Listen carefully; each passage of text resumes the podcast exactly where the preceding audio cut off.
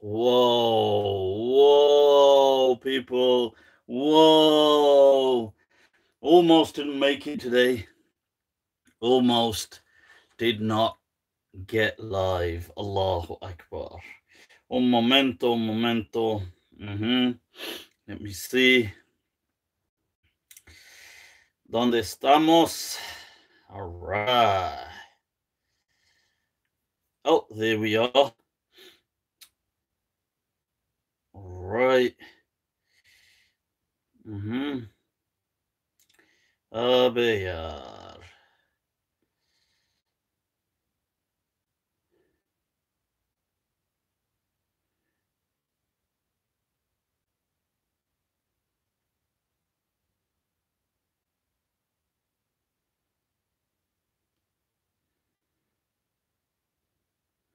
All right.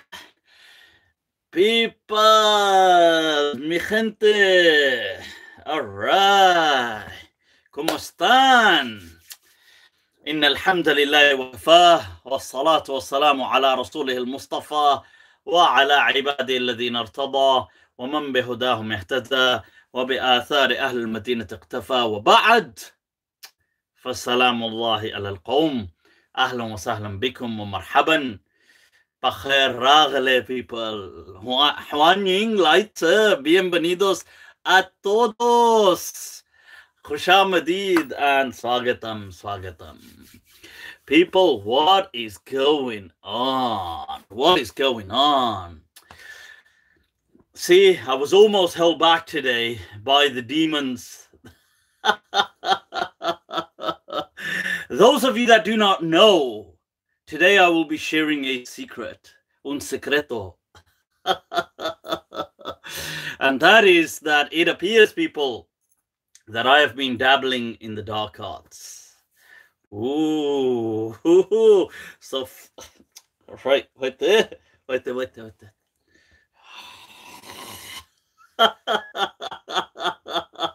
so today's Mufti Masala segment will be me explaining why I'm in the dark arts, why I dabble in these dark arts, and what that's all about. All right, and apparently my demons and my jinns who are like like that with me. You see, we're like we're we're homies. so we're going to talk all about that since people are actually people are victimized. They yeah i'm undermining the undermining the term. They are traumatized. They are tragedized. I need i need more grandiose terms here. It's not quite befitting. People are suffering because apparently I've been sending a bunch of jinns to attack people. Oof. Oof. Ye zulm. But it is what it is, people. Asias. Asias. so I'm going to speak all about that uh, a little later on about the people that I've been sending jinns to attack because apparently they've got the truth out of the jinns, you see, and the jinns have confessed.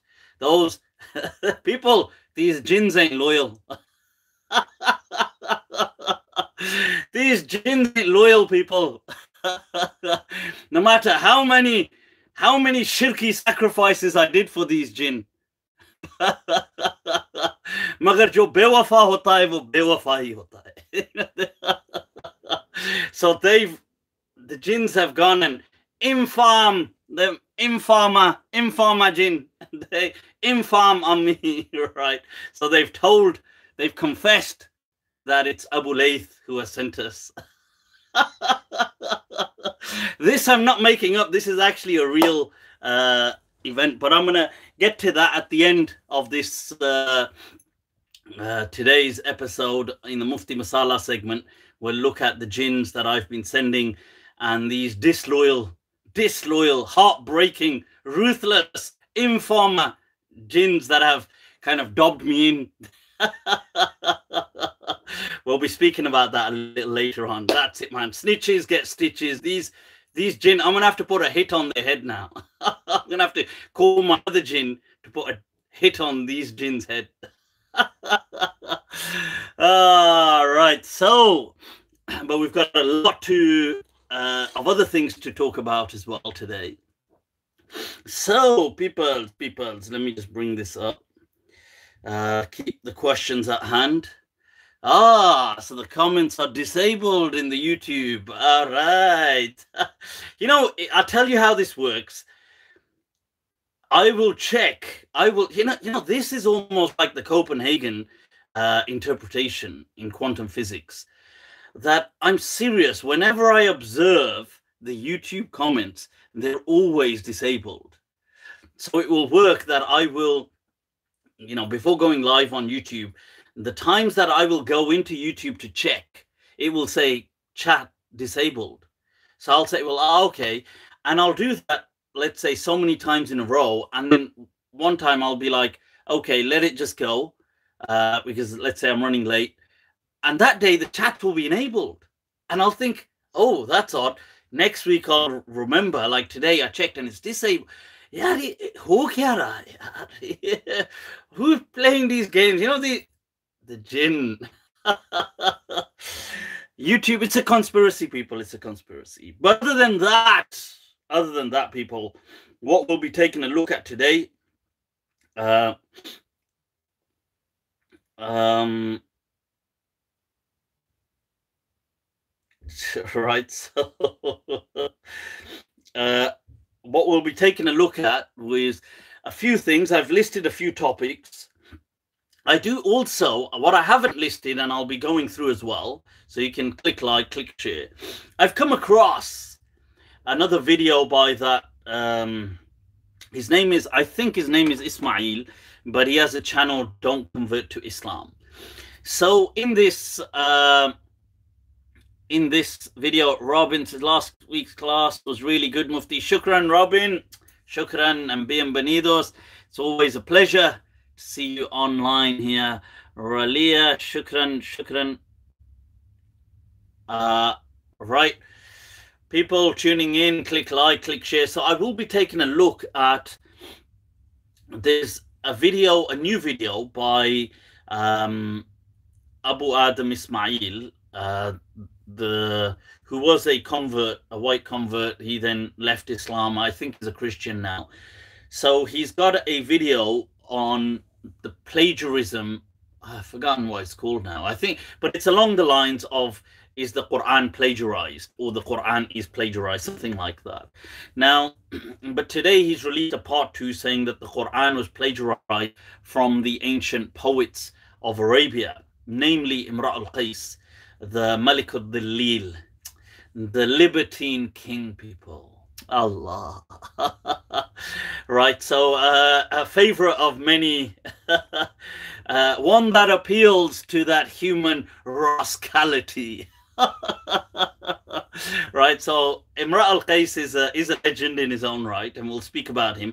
But he feels that Ismail Abu Adam feels that the Quran was plagiarized from Imra al Qais, who is really just a generation, you know, more or less a generation or two, depending how you're measuring generations, before the Prophet, wasallam. But but these are the the the celebrities in the time of the Prophet. So the when the Prophet was growing up, the celebrities that all the Arabs spoke about were the poets, people like Nabigha al-Zubyani, people like Al-Asha, people like uh, Labid, like uh, Imra al-Qais, Tarafa, uh, all these kind of people. So, did the Prophet plagiarize the Quran from him? This is the claim that uh, Ismail Abu Adam has made. So, I want to, although I hadn't scheduled that, but I want to respond to that. you know, this this Islam, knocking over this Islam is not that easy, you know. they have to first of all go through me, you know, this one. So this, uh, so I would like to respond to his uh, his claim on poetry and things like this in today's session. In addition to that, uh, uh right. Okay. No idea. I'm just trying to read a question, a comment, but it's not making any sense to me. So, no idea. I think somebody's just. I also wanted to speak about uh, some random topics, like, uh, I mean, not random, relevant, but uh, one is on the Babri Masjid in India, the case from the Supreme Court and also so the decision has come through and so what are our thoughts about that? Um right so the other thing is uh, the the pakistani famous actor hamza ali abbasi has made a statement recently about wishing to devote more time to religious dialogical discourses and moving away from the showbiz industry. Now although i don't watch many Pakistani films. Don't think I've hardly watched any, right? But obviously Hamza Abbasi is a huge name and he's somebody I'm definitely very impressed by intellectually and I'd like to maybe what are my thoughts on that so these are some, and people lest I forget the problem with the far left we need to address this tough talk people needs to be done chalo ho you know when you're doing so many pange. pange is like the panga hashtag is we call in our language. This is uh, in they say say in Punjabi as well and Mirpuri and all the Potwari languages that uh, it's when you, you when you're looking for trouble you know the the panga you cause the panga. So but what the hell i think this no this is a serious issue. I would like to address this uh the far left. I i think it is a huge problem and it needs to be addressed. But cool. So uh any questions let's take a look at that.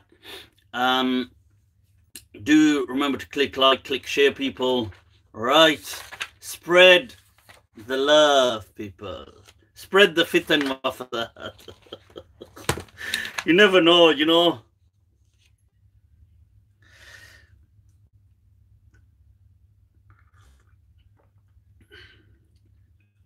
You never know, people.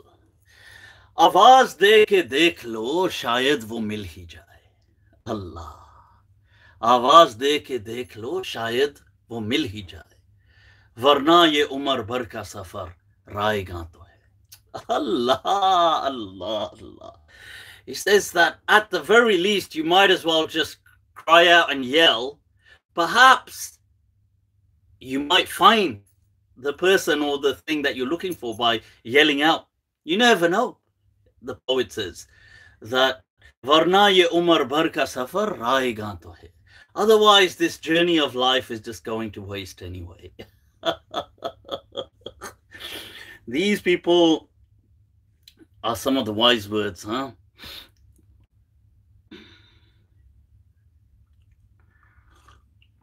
Hi, hi, hi. So what is going? Let's take some of your question. Not seen you in the gym. Yeah, I've been um I've been on a break for I think it's so far it's been 4 weeks. I've not been to the gym and probably another two weeks. So I'd been told you've got to stay off for about four to six weeks in between. So one to recover. So yeah, I had a little fracture. And two, I thought, you know what? I thought it's a good time. What I'll do is I'll use the time to cut down instead. So I've been actually, I mean, you can't really see today because I've been wearing a jubba, but I've been cutting down quite a quite substantially. And I thought what I'll do is I'll cut down. Um, in fact, I've just had uh, bought a uh, spin bike just had it assembled today. So I thought what I'm going to do is these remaining one, two weeks, I'm going to further cut down. I'm taking some of those supplements. It seems to be working wonders, honestly. I noticed the other day that my my jeans had gone loose for and I don't I swear size 32 and that had gone loose for me. I was like, whoa. So people, it seems to be working. And carnitine oh, carnitine, people, L-carnitine works wonders. Honestly, obviously, many other things as well. So yeah, so that's what I'm doing. I'm gonna be cut. I'm cutting down, and then I'm hoping to, in about two weeks' time, to start one, two weeks, and then hit it hard and heavy. And then just proper, once again, lean muscle, build it up, stack it up again. So that's my personal, my personal little mini project going on. But um, yeah. Right. So let's take a look at some of your questions. First of all, people, what's bothering the awesome minds? What's preoccupying the awesome minds of me, my amazing Facebook gente, mi gente. I can't obviously see the questions today on YouTube. Thank God. no, I'll open this as well soon. Soon come, soon come. They do mention each other. I can't see. Abu was Rayhana forced to marry Muhammad. We should look into lean gains. Yep, I am. I'm. I'm looking into uh, a lot of. Got my own little thing going on. Is there a secret to muqata'a in the Quran? Are there any village wars going on? How did angels fight against the hostile polytheists at Badr? Ah, interesting. Es muy interesante. You see, let's take this question first, people. You see, it's interesting that the Battle of Badr, okay, first of all, depicting the Battle of Badr, the companions uh, and the Prophet, the Prophet's side, the believers, as they were then known, Al Mu'minun, they were one not in huge quantities. People there's a famous number 313 313 but it's not necessary that they were 313 they may have just been 300 uh 300 and whatever an odd number but the point is they weren't they were outnumbered. That part seems to be you know what the evidence clearly suggests that the army of quraysh were probably at least a thousand strong. And the believers did not want to engage in any kind of warfare. Um, but they were prepared for it. Like they weren't prepared but they were you know hoping for the best but expecting the worst. It was that mentality.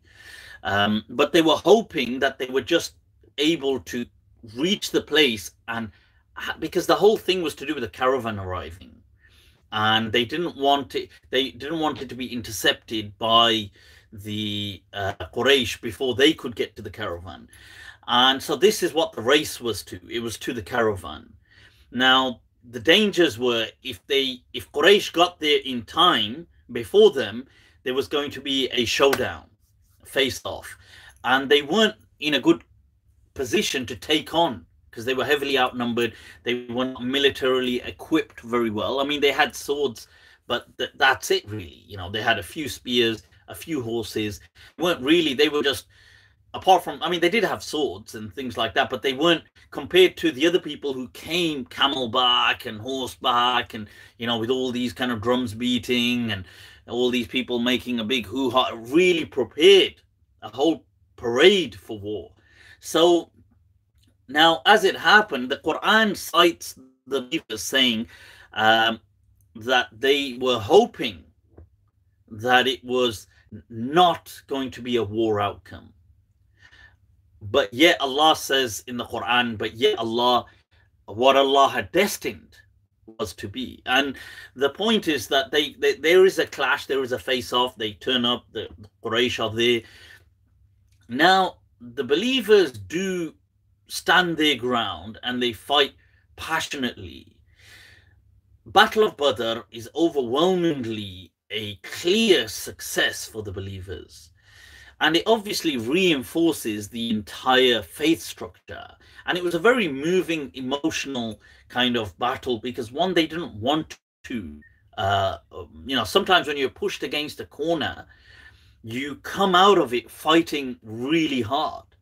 So um, so they were kind of just fed up. And it's a very, and even some of the ahadith that transmit the final du'as, I mean, not the final, but the du'as, the final du'as before warfare of the Prophet, where he says to, um, where he makes a du'a that, Ya Allah, in tuhlak hadi al-isaba, lan tu'bad fil ard. That this is all there is of the believers. If they today perish, you will not be worshipped on this earth. It's as simple as that. And it is an amazing, very emotional kind of um, um, event that takes place.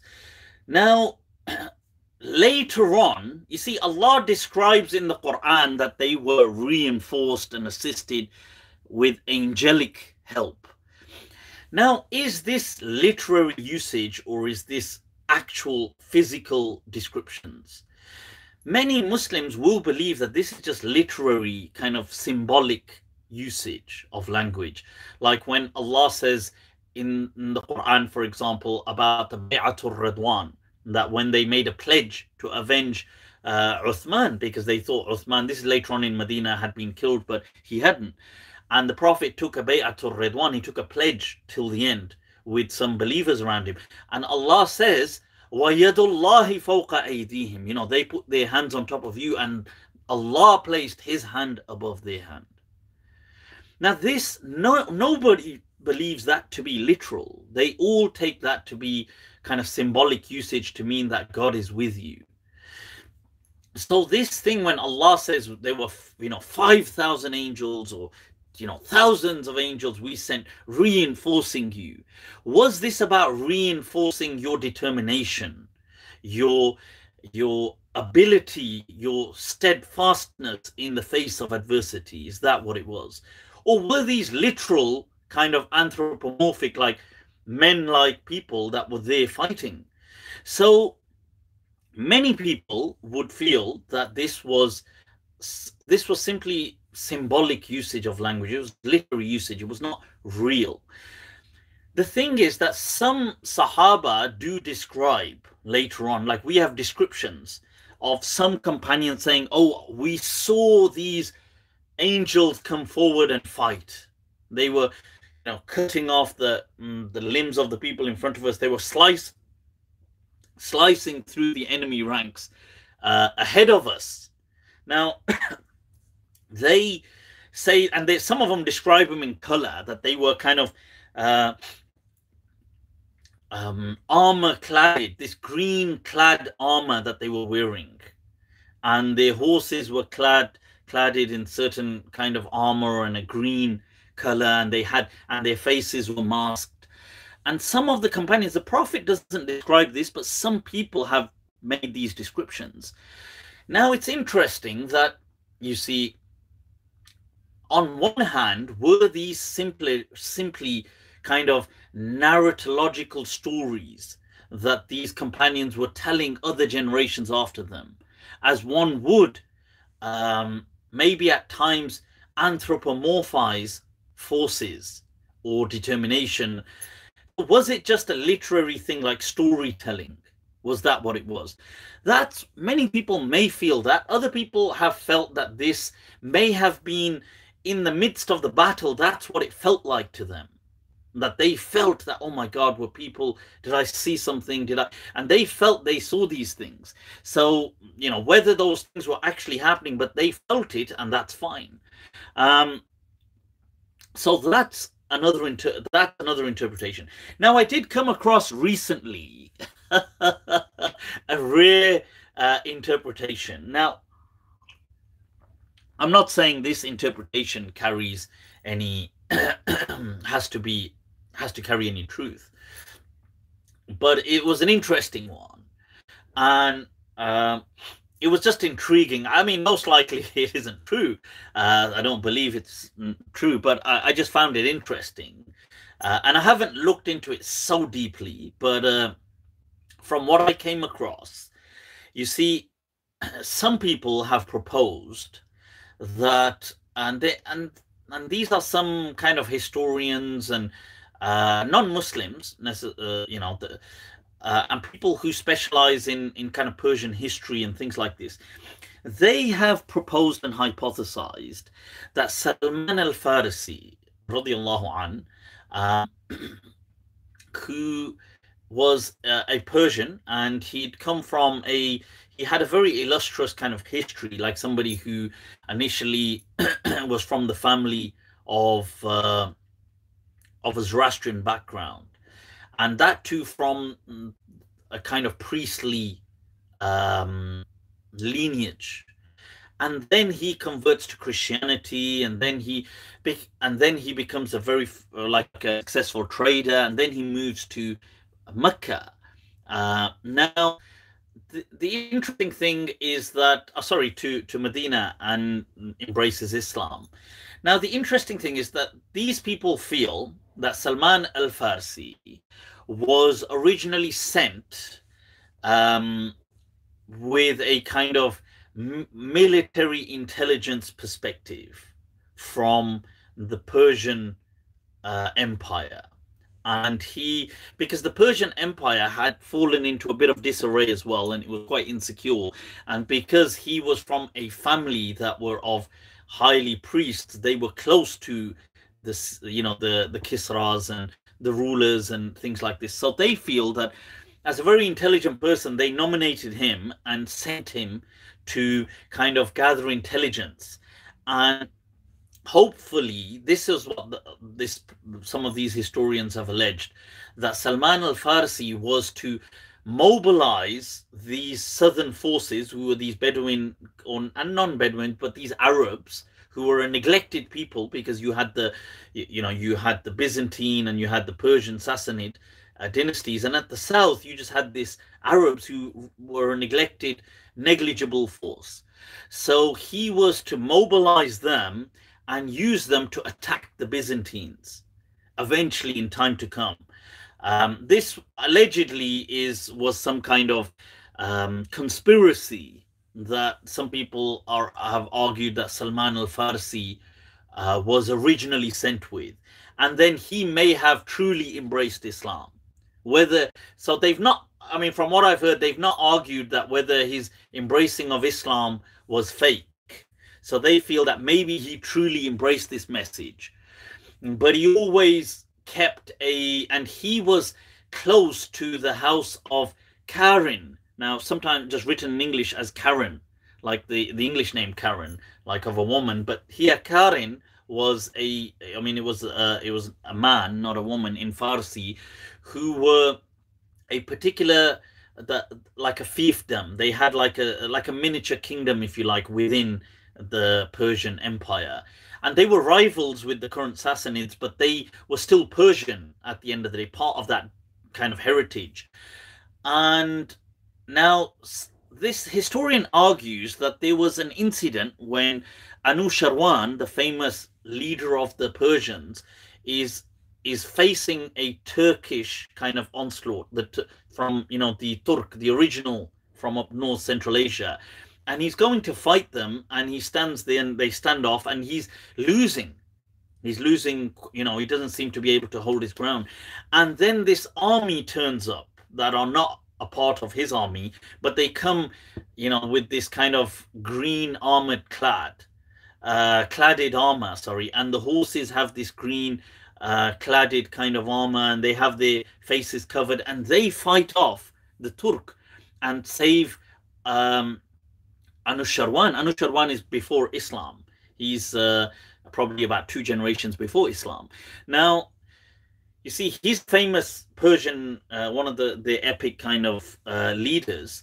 So he then, at the end of the battle, once they've won, allegedly gets these people and manages to kind of encircle them, and he forces them to own up to who they are, and they are from the household. They they then reveal that we are from the household. We are knights from the household of Karen of Karin. Now, these historians like Jorjani, um, Jason Jorjani, and others have then argued that they feel Salman al Farsi had sent message to the household of Karen, of Karin, who then sent those same knights. Because this description is he feels and some other people like him feel the description of the household of the knights of the household of Karin. So they came and helped the Muslims beat the battle of Badr. And then they just disappeared. So to Muslims, it felt that maybe they were the angels because they didn't expect anybody to be there. So when they saw these things, you know, horses uh, in uh, cladded armor and the, and the knights in green cladded armor and masks, and they associated this with maybe an, an angelic help, or because they were told there is angelic help as well, they assumed that this was the angels.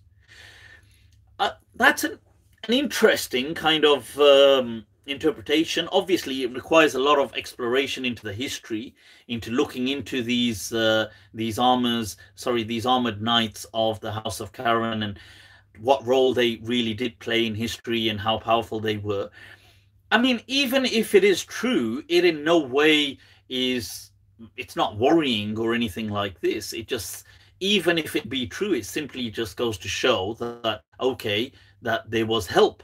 But and some people, because they were told there was angelic help as a literary device, they assumed this help to have been the angelic one as an assumption, because otherwise it didn't make any sense.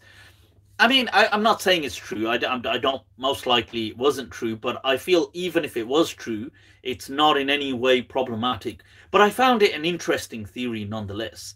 I did find it interesting. Um, cool. So I hope that's broadened some uh, research horizons for some of you out there. So what else is going on, mi gente?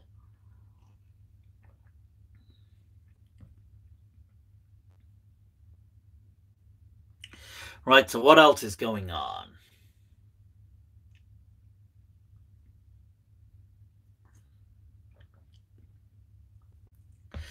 Peoples, peoples, peoples Share the questions, you know, share the fit and share the love, you know.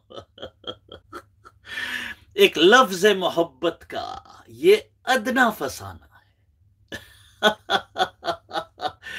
that a word of love this is it's it's miniature kind of story reduced story एक लफ्ज मोहब्बत का ये अदना फसाना है सिमटे तो दिले आशिक पहले तो जमाना है right that's um he says if you if you completely wrap up this word it embodies the heart of a of a lover and if you allow it to unfold it in it in and of itself is time. Allah, Allah, Allah. Right, so can everyone be their own mufti? You see, th- that's an interesting question. What does that mean?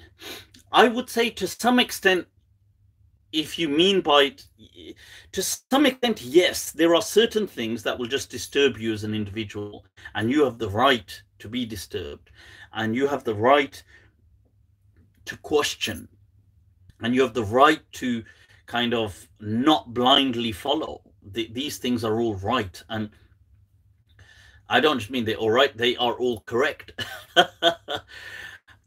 but you see with that comes a responsibility of owning up to your limitations you can't be a a mufti in the true sense of the word what an actual mufti is.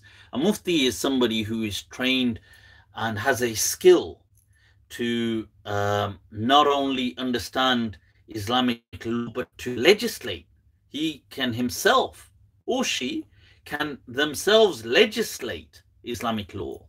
So just because you can in some ways if i use that term like if i agree to that sentence can we all be our own mufti to some extent but not in the technical sense not in the sense that you know a person should say well look you know what i'm just gonna pick this book up and or i don't accept this and then if they say well why fine you could say it disturbs me and i'm gonna look into it and i'll ask people or try to learn but not to assume that all of a sudden you're an expert on hadith or you're an expert on Islamic law, or you're an expert on. You're not.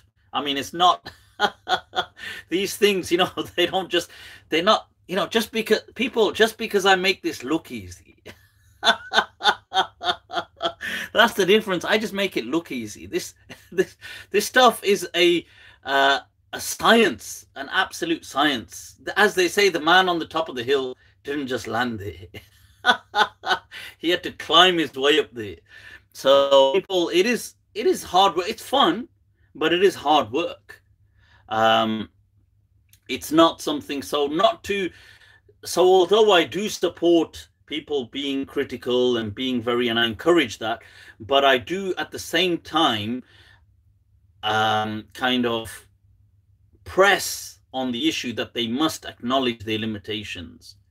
Like a person must acknowledge, look, I don't actually understand the Quran. You know, I must like just because you're following your critical doesn't mean that now you've become a master. I understand the Quran just as well, even though I don't understand. That's not true. So, um, yeah. So in that sense, um, would you add more qualification on in this day and age? Would you add more qualifications on being a mufti? I'm not sure what that question means. Um, can you clarify the hadith about long nails? I'm not sure which hadith that is about long nails.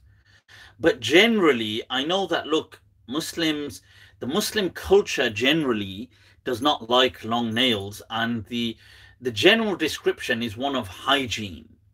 It's because, um, you see, obviously, you have to understand that having longer nails exposes an individual to greater unhygienic circumstances. That's just a given. You know, that's as they say in Arabic, tahsilul hasil. You know, it's just a it's a given. People, you know, you can't argue with it. Um, the question is, if you can maintain your hygiene, I don't think it's an issue. I think this issue was simply a hygienic ruling that the Prophet gave, um, where he generally spoke about hygiene, because you have to remember as well, hot environments where people are sweaty, where there's a, a scarcity of water, where things like this. And there isn't, remember, nails weren't, I mean, I don't, they definitely weren't in the Arab culture a, a, a symbol of fashion. So although today they are, I mean, they're a huge industry. but, and I think, you know, people with fake, well, I don't know, acrylic nails or different kind of fake nails that they wear. I don't think it's haram or anything like this to wear that. Um, and the, the, rulings of Islam are still relevant from a hygiene perspective.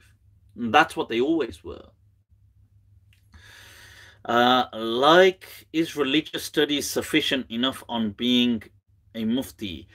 Um, yeah, if you specialize, I mean, if you do the the stuff, if you study it, you are, are it. You know, it's like if you study engineering, you're an engineer. It's not like um, if you study the alim course, the mufti course, if you do these things, you will be a mufti. I mean, hopefully, if you, as long as you don't entirely sleep during the lessons. Um, but it's a mufti is somebody who really specializes within Islamic fiqh and law and things like that. And it's an amazing. I mean, to be honest with you, I think I love the fact of being a mufti. It's one of my, it is my life's perhaps greatest achievement. I I love it to bits. It's uh, this is why I proudly own it. you know, it's like I've said, and it's a title. It's a rank. It is a rank. You know, when you have to pull rank. it's like I've often said, people, I don't have a hierarchy. I am the hierarchy. Because it's, you know, a mufti is up there when it comes to Islamic knowledge and Islamic science. It doesn't mean they know, you know, everything, but it, usually you're more better trained than most most kind of regular scholars and imams and shuyukh, and it's a, a rank above. Oh, oh, the hierarchy. right, so what are the rules regarding sajda tilawa? Ah, see, it's people like this that that my heart bleeds for. see, in the midst of everything, what bothers what bothers brother Imran is how are the rules for the sajda tilawa? Like when I'm reciting the Quran and I have to go into prostration. Oof, oof, you know, Pakistanis have this, uh, they kind of go overdo it with the actions and they go, used to, we used to see a lot of it years ago in Pakistan. You see it here as well amongst like some uh, yardi people, but you'll they'll be like, you know, if they're going, oh, oof, they'll go like, right. So, uh, sajdatul tilawa. Well, basically, there are certain um, prostrations in the Quran that are deemed kind of necessary, as in one should do them unless there's some preventative factor. Otherwise, if you read those verses of the Quran, you ought to do a prostration. And it's just a single, you know, you just go down into prostration, that's all. Right. So it's not, uh, you know, so you'll just be standing and you'll just go into prostration. And these, uh, obviously, you will, to do this, you ought to be upon wudu and you ought to be facing the Qibla. Uh, that's the general rules that most people agree upon. And how many, um, you know, sajdat or how many of these uh, sajdas are there in the Quran, people will generally disagree. Um, it's usually to do with certain verses that instruct in the imperative tone. So it says, Fasjudu lillah, you know, and, and prostrate to Allah. So according to the, the Maliki method, there's 11. And the the general popular version, the Hanafi school and others, is there's 14 in the Quran, and some have argued 15 even. Um, but that's the whichever. Usually, when you're reading along the standard editions of the Quran, I think they will generally go with 14. You'll see it there. It will just say next to it sajda, and you can just do, and they'll usually underline it, and you can just do a prostration. I mean, don't. Um, it's no, you know, it's nothing to kind of really get lost in the in the technicalities of saying, well, is this a sajda? Isn't it a sajda? who cares? I mean, just do it. You know, if, if you can, that's all. But I don't believe it's a sin if you didn't. And there are many narrations to support that when people didn't. Like, so when, for example, uh, Sayyidina Umar radiallahu an during a khutbah, a speech, uh, read one of the, the verses, and on one occasion he did get off and do sajda, but on other occasions he didn't. He just carried on. Uh, but yeah. And sajda to shukr is a different form. Sajda to shukr is a sajda, a prostration of gratitude. It can be done involuntarily, like as in, it's just a spontaneous action, like, thank you, God, for doing this. And you just go into sajda. A bit like maybe when some, uh, you know, Mike Tyson or Muhammad Ali or some of the, you know, those boxers, they won a particular match and they just fell into sujood prostrating. Or you see sometimes some people who do sports do that. That would be described as a sajda to shukr. It's not really described in the sunnah. Uh, so the prophet it isn't really described that the prophet actually did that ever but i don't think it's problematic to do it okay it's transmitted that some people say abu bakr radiallahu did it some people say it's a weak narration either ways and I know the Malikiya sometimes say, oh, you know, maybe we shouldn't do such do the shukr because the Prophet never taught it. But I would say if a person did it, it's not a big deal. You know, fine. It's just an, it's an, it's just an expressive act. That's all. Cool. Wi-Fi here keeps going on and off. Okay. All right. So, right, what's going? People let's go to this question on um, uh, Hamza Ali Abbasi leaving the showbiz industry. What are our thoughts on that? Now,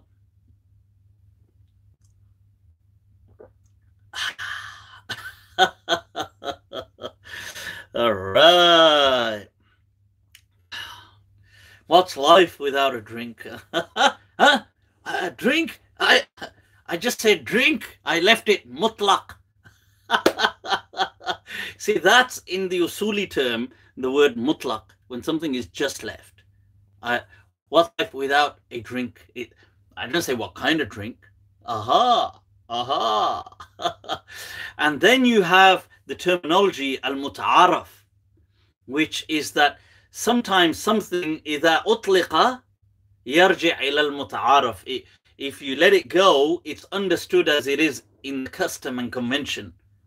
So you might say, well, we understand it like that. But then you could argue, but are conventions all universal? you thought I was sleeping through my usul classes. uh, right. So, nevertheless, people. so, as you know, the great, we're going to come to the poet later on today, the great poet uh, Imra al Qais. He said in his famous statement, he said, Al Yom Khamr wa Gadan Amr. he said, Today it's alcohol, tomorrow it'll be business. So, let me, sobriety is overrated, you see. right, so coming to this, uh, Hamza Ali Abbasi, I'm actually very impressed with Hamza Ali Abbasi after I watched his dialogue, uh, dialogical debate stroke discussion with uh, Haris Sultan. To be honest, I had no expectation that uh, he was that intelligent, and I don't mean that in a disrespectful way. Um, I and I expected him to be intelligent, like like general actors, you know, like the way Shah Rukh Khan is. I expect him to be kind of like Shah Rukh Khan intelligent, you know, like a bit witty, um, got a few dialogues you know, read a few philosophies here and there, and just you know a bit of wisdoms on life and that kind of intelligent. This guy is mind blowing. This intelligent. I mean, he is genius level intelligent. I was wowed. I mean, he was talking about quantum physics, quantum mechanics, Einstein's relativity. He was speaking about uh, genetics, DNA. He was speaking about, cos- you know, the the kind of theodicies, the cosmological arguments, the you know teleological arguments, the pros, the cons, the multiverse theory. This guy, I was wowed. Like is that an actor? I mean, I, you know, I, I just did not anticipate that level of academic profundity from an actor. I just did not anticipate that. And I was kind of wowed, like, whoa, this guy is next level genius. And um and I think he kind of came out, you know, on if I can say, you know, on top in that discussion, really, uh, with Haris Sultan, uh, who's an ex-Muslim. So he's now uh, Hamza Ali Abbasi has now announced that look, I'm going to give up showbiz. i am divorcing the showbiz industry, not on any with any bad blood, but I want to devote more time to religion and religious discourse. Um, so what are my thoughts on this? I think, first of all, I think that's awesome because I think we need, in that part of the world, especially in Urdu, we need people with more courage to be able to voice things because the divergence, the gap is getting, you know, it's just growing day by day between the middle classes and religion. And just pe- people are becoming so disaffected by religion, and because it's only represented by the mullahs you know the the, the mad mullahs. So so people are starting to have a disdain and a hatred for it. So i really welcome this thought and these discussions. I, I hope you know they're going to be awesome eye-opening. I would love inshallah I, I, I don't know if you'd ever accept. I'm not a big fish on that on his kind of level but i would love to have him on one of my podcasts as they up you know as they start running inshallah i think it would be epic but nevertheless i think uh, even if that doesn't happen I, I, I really do think it's an amazing thing that he'll be doing. The only concern i have and i'm I, i'm pretty hopeful he won't go down that road is i hope he doesn't become like a full-on mullah. Because i think the problem with that is you, you you're no longer the bridge. You've just become one of the sides so it's a bit like uh, um, a bit like uh, Junaid Jamshed, who was an icon, and, and you know, like a, I mean, people loved him. He was uh, obviously a musician. He was a singer. He was very famous.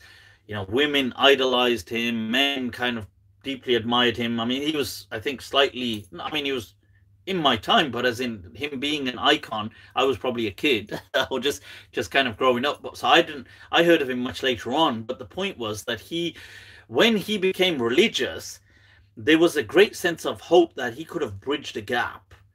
But really, what happened is he just ended up becoming too, if I can use that word, too religious, as in nutcase religious. And he just became a weird kind of like, I mean, he wasn't an extremist, but he came, became kind of uh, like a mad mullah himself in a way you know like this is haram that's haram women can't do this women can't drive women can't do this they can't and you think well you know you, you could have done so much more for people if you just kept it kind of cool. Obviously his choice his life i mean he has passed away and died in, in a tragic accident may allah you know grant him a blissful afterlife i mean uh, but the point is that I, am hopeful and I hope that Hamza Ali Abbasi doesn't go down that route because that'd just be a waste. But that was my thoughts on that. Somebody had asked about, um, ah, we've got Maulana Sheikh Anis Bayat in the house. Ahlan wa sahlan, Sheikh. Tasharrafna. Sheikh, people from the Midlands, from Leicester, I believe, if he's still there. Always feel free to reach out to Sheikh Anis Bayat, very clued up in his field right? So the, somebody asked, what do I think about the Rabi Pirzada case? I've already answered about this, that I found it utterly kind of uh, disturbing, disgusting that people would leak her kind of nude videos. Um, and really, you know, people blamed, I said this, that look, people blamed her, but I feel, look, like, why was she, so she made these videos. I don't, I don't know, maybe she made them for herself, maybe she made them to share with her partner, I don't know. But the point is she made these videos where she's kind of this I mean it's they're they're all the descriptions are all, you know, in the newspapers and things where she's kind of masturbating or doing things like this. Um and just and naked and but the point is that instead of criticizing her as some people have chosen to do, I've said that look she, what she was doing was in her own private space. Like, who are you to judge somebody in their private space? Like, at the end of the day, she wasn't doing that in public. She wasn't doing it outside on the road. She wasn't doing. She was in her own kind of privacy. Now, we may argue, one may argue, well, it was foolish to record yourself because these things can be leaked, and they clearly have in this incident.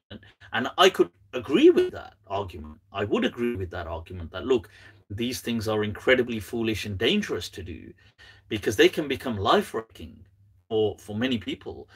But that said, I would argue against the condemnation factor because I still feel that although you could argue that's foolish, but I don't feel you have a right to condemn her for what she did in her private space. Because at the end of the day she's on her own in a private room even if she is recording herself. She, you know it may be foolish but why you know it's still her privacy. To what right do you have to control another person's private life? So i've you know and i don't feel islam does not give you the right to control someone's private life so yeah so that's been my thing and i've said that i feel that things like um um, the internet are another attribute of kind of divinity. this sounds all shirky when I say that. Um, and it's, you see, what I mean by that is that it's like how Yuval Harari is arguing in Homo Deus. You see, I do feel that humans, I, I kind of agree with him that we are transitioning from Homo sapiens, the wise humans, to Homo Deus the divine humans, the God humans, godly humans. And and I think when we say this, that becoming God or becoming gods, people, you see, if you're picturing God as in Islamic Islam or Abrahamic faith gods, uh, God, then obviously that's not what is meant in this in this thing because that's not human beings are not becoming that kind of God, but they're becoming the kind of gods like the, the, the mythological gods of, of the Greek tragedies, of, the, of Hindu mythology, of the ancient Roman kind of mythologies. if you picture those gods like Zeus and Apollo and having immense strength and being able to fly and being able to, uh, if you picture, you know, like being able to send messages across and being able to harness uh, certain like wind power or being able to, you will see that those kind of gods we are becoming. I mean, we have already, um, in many ways, become like that. Uh, we have, you know, we have immense powers now, and this for a civilization before us would just be magical divinity. Like they could never understand these things. That how could you? How can I send? How can I sit here now and have this omnipresence throughout the globe potentially? How could I? I do that. How could in real time you hear my voices and my voice, my voices? Those are the other voices in my head. And and see me. Is that not a sense like you know the gods of old, like Indra and these gods? So, so I, I I feel in some ways, and the internet is one of those attributes: the ability for an infinite source of information, the ability to never forget, which is not human, you know. So we now you put something like one of these videos on the internet uh, to shame someone, and the internet never forgets and do we really deserve having the power to destroy somebody's life like that? Um, I don't feel we do. I would argue that we do not have um, the right to destroy anybody's life like that. So, yeah, so these are my thoughts on that. I have said that before. Right, let's take a few live questions and then we'll get back to some of these criminals of Islam. I haven't watched or read that if that's a book. I haven't read that. Uh, I'll try and look into the summary. Um, let me see. Let me just go to right peoples, peoples. What is going on? I'm just trying to go to the questions. Right. what are your thoughts on DMT? Sajid Khan, a man who has his priorities in place. I think DMT is not haram, and I think it's awesome. Uh, I would personally think it is awesome. I do agree that I think it's a kind of, um, it's maybe a a gateway to I don't you see because I use the word spiritual in a different sense to what people use it like. So to me, spiritual is more about consciousness because I see the ruh as consciousness. So to me, things like DMT may be the hidden cheats in this world, a gateway into the realm of consciousness. I'm very intrigued by these things. I don't think they're haram, and I find it utterly, utterly disappointing that certain countries, um, that many countries, they deem them deem it to be illegal. I find that ridiculous. Uh, you know, I've been to certain lectures by professors and experts in DMT who've shown the statistics, there's never been a single death uh, by things like DMT. And the body has natural receptors for DMT. So it, you know, it must, that isn't that, doesn't, isn't that intriguing that why have we got so many natural receptors for DMT? Where are we getting our DMT from? So that's so intriguing. I find that, um, yeah, so I, I, I think that the British government needs to review its drug policy. You know, how can things like alcohol, which cause deaths, ridiculous amount of deaths on an annual basis, you've got reports like that deemed so toxic, the toxic, you know, toxicology reports and things like this, and then you've got something like DMT, which really is a entheogen. It's not a recreational drug. It's an entheogen. It's something that is to connect people with god but once again i don't feel it's for everybody so don't i don't advocate that everybody should take it but i feel that you know i don't definitely don't feel it's haram but i do understand that it could be overwhelming for people to make that connection with the realm of consciousness like that Mushrooms, exactly the same thing. I don't feel psilocybin is the psychoactive ingredient in mushrooms. Psilocybin is not haram. None of these these drugs, see, psychoactive drugs like that are not a matter of haram. they may be a matter of legality and they may be a, a matter of um, you know sensibility health sensibilities and how people take them but they, i don't believe them to be haram um, somebody's posted a question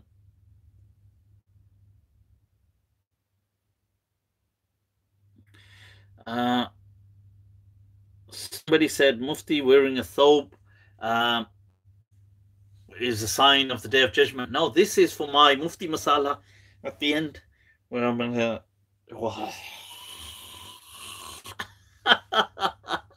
this is when I'm gonna express why I dabble in the dark arts, but that's gonna come later on. Mm, what about kava? Kava? Kava? What is kava? We use kava to mean uh, just it's it's like basically just tea without milk really. And it's it's seen sometimes with a few other little herbs in there just to usually used as medicine. That's what we call kava right who were the ikhwan safa uh ikhwan safa you know someday i've, I've got a, a bunch of the articles one someday i'll go over that some of their things and they were an intriguing anonymous group that did, uh, on many levels, try to echo the voice of reason. Um, but I, I'm not. They may have come up with other weird things as well. But I'll I'll I'll bring out their books and I'll go over some of their things as well, and then maybe try and summarize it. You look like the Grim Reaper. Hell yeah, that's the that's the point. Because we're gonna speak about that a little later on. Uh, you don't think psychedelics are uh, intoxicants? psychedelics are not intoxicants. Psychoactive drugs are not uh, intoxicating. They are. They may be hallucinogenic. Uh, some of them, and you see, this is another thing. People don't really study psychology. they don't really study the brain. They don't understand how drugs are organized and categorized and things like this.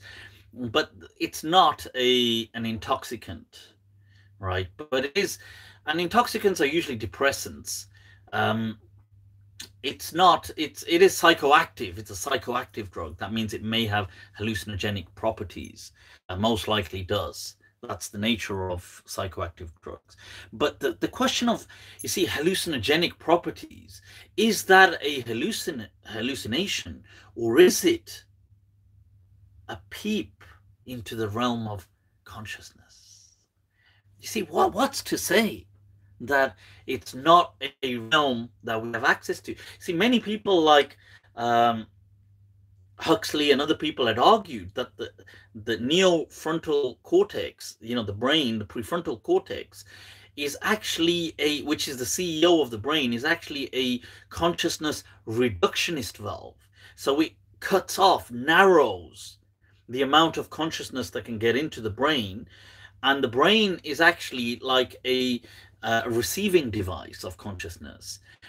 And see, because studies have shown when people are on DMT and when they're on psilocybin, mushrooms, and even to some extent LSD, that they've shown that what happens is contrary to what neuroscientists anticipated, activity seems to shut off and be incredibly reduced in the neofrontal cortex, which is really fascinating. So, what is going on then? Why why is uh, why is this person getting all this experience by the neofrontal cortex reducing activity? So I am inclined to that view that consciousness is non-local and we are kind of like receiving devices. So I do feel that, and I feel that that is the concept of the ruah. Right. So yeah, that's my uh, and and hence with this there's a kind of like a social network of consciousness and the hadith that al-arwah junudun mujannada that the arwah are in essence like banded grouped together kind of formations فما تعارف منها اختلفت وما تناكر منها اختلفت and that which kind of gels well the people gel well and that which doesn't, they repel one another. I just find it very fascinating, that's all. Right, Mufti, is it wrong to use the term Wahhabi? Wahhabi happens to be one of the names of uh, uh, Allah. Wahhabis are not Allah. I don't know. right, heavy ma'amla ho gaya. That hadith came to mind and so it does. Right, so um, Wahhabi, is it derogatory to use the term Wahhabi? I mean, it might be derogatory to the people that you call Wahhabis, but it's not um, wrong in Islam to say the word Wahhabi because Wahhab is also a name of Allah, but that's not what's meant here by any sense, and people understand that. See, Wahhabi is in reference to uh, Muhammad ibn Abdul Wahhab, and the sorry thing is that you see he's the one who did all the you know you know we have this word put. it's in uh, our lingo. You know, when somebody does some garbar, they, when they kind of uh, do a bit of fitna fasad, they kind of mess things up. you know, so we call that put. So this guy, he does all this put, so to speak, and and people don't kind of give rag him. They don't kind of have a go at him. I mean, they do, but the name that embodies that disaster of what he did is his dad. His dad gets it for free. because his name was Muhammad ibn Abdul Wahhab. That's his dad's name. So, so people going Wahhabis, Wahhabis. Uh, I mean, don't get me wrong. I will say it as well at times, but the in essence, that's his dad. He's getting it for free, I guess. But but people mean by him. So they mean the movement, the Wahhabi movement, and things like this. It's not wrong Islamically, but uh, obviously it can be provocative. And I mean, uh, people use it. I get it. I, I use it at times, so it's not a. Uh, if you can see this, you like this Facebook playing up. I got no idea what we're saying. Right, so what is going on, mi gente? Right, shall we take a? All right, salam, bro. Mufti Abu Laith, Nazia Shah, go salam, bro. What's up, bro? do you do live talks? Uh, yeah, this is a live talk right now. I'm doing it right now. So, right.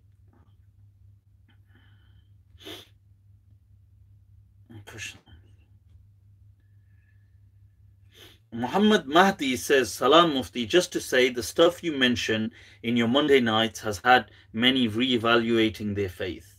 I listened to you talk about the return of Jesus, and listening to your opinion has made me question my whole understanding of the topic, including the fact about you saying that the Prophet's hadith about the 10 major signs were never mentioned. It's not, yeah. And, and really, in all honesty, you know, this, all the Ashrat Sa'a and everything, most of these hadith are kind of made up. Um, they may have been made up with good intentions, but and this is why you know one of the famous statements of ah, Imam Ahmad ibn Hanbal that he said like three things: tafasir, maghazi, and ashrat. These things have no basis to them.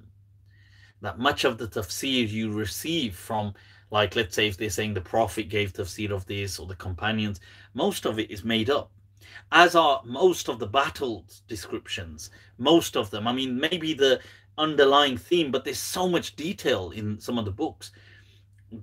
It's usually just made up, and or it's kind of just just because it's a a story that somebody's kind of spun and then somebody else has added to it and somebody else has added to it and they've tried to dramatize it and uh, and the same thing about asharat you know the, the end of time so all these kind of um, apocalyptic, fear mongering kind of um, predictions and prophecies are usually made up. That's the nature of religion with capital R. It does a lot of that. Um, somebody said need to read the book Apocalypse in Islam by Jean Pierre Filiu. Okay, I've not read that, but I will look into it. Is the Friday prayer in the mosque also an obligation in a country that's not Islamic? Um, I believe that the Friday prayer is good. It's good to go to if you can. I don't believe it's an absolute obligation to attend to in especially in this day and age in this part of the world. I believe it's a good thing that you know it's good that some people are going and that it's one of those things that a portion of the community ought to do um, that's my belief. I don't believe it's an absolute obligation, and and hence many people sometimes did boycott, or, or they just didn't go to Jum'ah. Like Imam Malik, he uh, abandoned going to the mosque for the last 25 years of his life. He didn't used to pray in the mosque. And obviously, he never used to pray Jummah either. it would be rather silly if he just turned up for Jummah and, and didn't turn up for the other prayers. So he wasn't um, like so. I don't believe that he was sinful or anything like this, and I don't believe it's an obligation, but I believe it's strongly encouraged. I do accept that. Um, but I do feel that Juma did have to it, and still does in some ways, an underlying political uh, theme and motive motif that is um, that is inseparable from Juma. People, somehow the words come to me even astonish me. uh, why didn't the Prophet compile the Quran in its current form prior to his death? because that was his life's purpose. Maj Salim asks, Well, I wasn't there. Why didn't the Prophet compile the Quran in as a book? You mean? Hmm, good question. The Prophet compile it as a book. Now, why didn't he compile it as a book? You see, in one way, one could argue, like I'm sure some people here may be arguing, or other places, that that's a shortcoming. Some people may try to say, oh, that's a shortcoming of the Prophet or the shortcoming of the message of Islam. Okay. The other way to look at it is you see, in a world where nature dictates that survival is only by the fittest, in a world like that, a message that comes to you so powerfully driven will bring with it some challenges that unless you rise to those challenges, then you are not worthy to transmit that message The companions of the Prophet were left with that challenge. Some have uh, have have said the Quran implicitly directed them to that trajectory by saying, ذَلِكَ الْكِتَابِ That book, you know, لَا رَيْبَ فِيهِ That there is no doubt in it. هُدًى لِلْمُتَّقِينَ It is a guidance. That this, in the time of Abu Bakr, as the challenge manifested itself and intensified, the companions were met with some confusion about what to do but they rose to the challenge. And had of they not, the message may have dissipated, it may have withered away. And in some ways, had of they not rose to it, one may argue, are, are such people who didn't meet the challenges worthy to transmit such a powerful message? But they obviously proved they were. So, in many ways, I can understand the question as as a critique i can i get that that look the prophet did not compile a book but he left it in the hands of people in whom he saw competence and potential and and it was then up to them you see because this message was not for the prophet to do everything with it because it was not a message just for him, it was a message for mankind. If mankind were to fail it, then they were to fail it anyway. So, in some ways, I, I do see this, you know, I see this criticism, I get it, but I also can see the strength in the history that we have. It's an undeniable history that the companions did document it and the Quran was transmitted. You know, they may argue whether, well, you know, there was this, there was this variation, there was this, that, true, but it was successfully overall transmitted. So, yeah, if that's of any help, Allahu A'lam. Farhan Zubairi. All right. Mufti Farhan Zubairi. Ahlan wa sahlan, ahlan wa sahlan. From the US people. You're doing it. You're doing it. Prophet wrote Quran. Shia believe the Prophet wrote Quranally. Quranally. Quran, Quran written by Ali. Oh, right. Okay. Yeah, I mean, the Shia do disagree on certain things. I don't I don't think by and large they disagree on the Quran today. And the Shia amongst themselves are very divided as well. They're not a monolith body. You know, so it's not you know so some of them may have said things that you know there were other portions of the quran. But to be honest with you some sunnis have said stuff like that as well. You know if you read the sunni i've always argued against that you know what's in those hadith in sahih bukhari and that the quran used to have more parts that disappeared and you know like the hadith which is a Sunni hadith that Aisha saying, oh, that an animal ate a portion of the Quran and things like this. And I, I feel these things were always nonsense. And, you know, I felt that they're always blasphemous to the Prophet transmitting these things. And there's a hadith that the Prophet saying, oh, he forgot portions of the Quran, but thank God so and so reminded Astaghfirullah. That is the epitome of blasphemy and other Sunni scholars, you know, they, they they said this is as stupid and dumb as it gets to say things. You know, uh, reading what Maturidi had to say in his tafsir about this stuff, you know, uh, Abu Mansur al-Maturidi, he says that this is ridiculous to believe stuff like this. He says because if you're saying that the Prophet forgot portions of the Quran, there and then, if somebody was to, if somebody had asked him about that verse, he wouldn't have known about it which would show a failure and a failing in prophethood. So I find these things ridiculous. But, you know, this ties into a more interesting question, and that is that we lack a critical review and a critical evaluation of our own tradition. This is the problem, people. Honestly, if we as Muslims had just got on with it and reviewed our own tradition, but we haven't. And then we only review it once it's given to us by it's it's handed to us you know.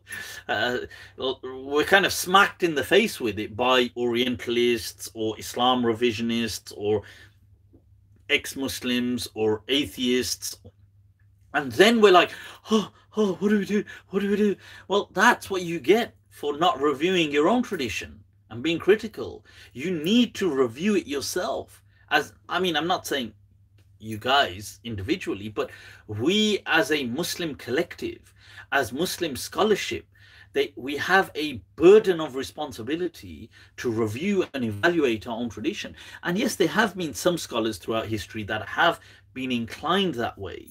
They have reviewed things. You know, people like Ibn Hazm, other people who had a very critical voice, Shokani and San'ani and people like this. But by and large, this tradition has been of kind of confessionalism. You know, it's just kind of just taken it and just pass it along and pass it along. And then you get smacked in the face with it and you're like, ooh, ooh. yeah, so yeah. You know, that's the thing. So then we're just awaiting another tragedy to befall us really you know मैं साजिशों में गिरा एक यतीम शहजादा कोई छुपा हुआ खंजर मेरी तलाश में Allah Allah Allah he says that I'm uh, he says a an orphan prince who has become engulfed by conspiracies against him. That a hidden dagger somewhere is silently seeking him out. Allah, Allah. That मैं साजिशों में घिरा एक यतीम शहजादा कोई छुपा हुआ खंजर मेरी तलाश में very powerful very powerful people so right so um, what's your view on boxing? I've answered this before. Boxing is permissible. There's nothing. Um, obviously, these any of these sports are sports. They have dangers, and I'm not saying I advocate that. I, I do advocate people learning boxing. Um, but I, I don't advocate necessarily taking it up as a sport, as a kind of profession, but people want to, people who are cut out for it, why not? I mean, if that's their thing, they know the risks and they do it. Yeah.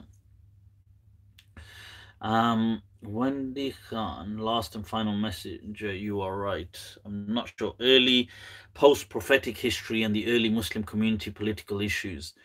Yeah. Isn't it true that some Jew started the Shia sect? Jack Bauer saying, um, if I found the five how to perform ones that need could be performed like Hajj, Salah, and so on. Would you agree with my analysis and study of the Quran if I found the five pillars and how to perform? I'm not sure what Jawad is trying to ask me here. Uh, right, so the right now th- this thing about um, I'm not sure what the question is. Uh, there's a few questions going on, but people are talking about them. They're not. I don't know what the actual question, is. right? So this thing about did a Jewish person, Abdullah ibn Saba, or these kind of people, or, or did they invent Shia, uh, the Shia sect? Uh, I don't. In all honesty, I don't. Th- I think that's just a, a Sunni hype that like a Jewish person invented. That's just like a typical uh, Muslim kind of response, isn't it? Blame it on the Jews. I I do feel that um, the early people in the early generations um, teach us a spell to control.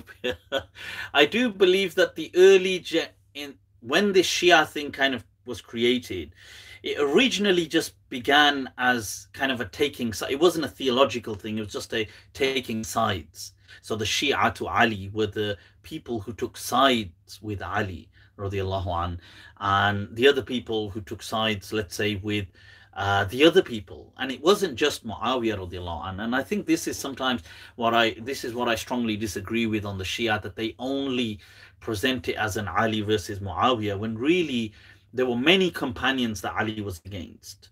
You know, or, or you know, and this this whole including Zubayr and Talha and Aisha and all these other great companions were on that side.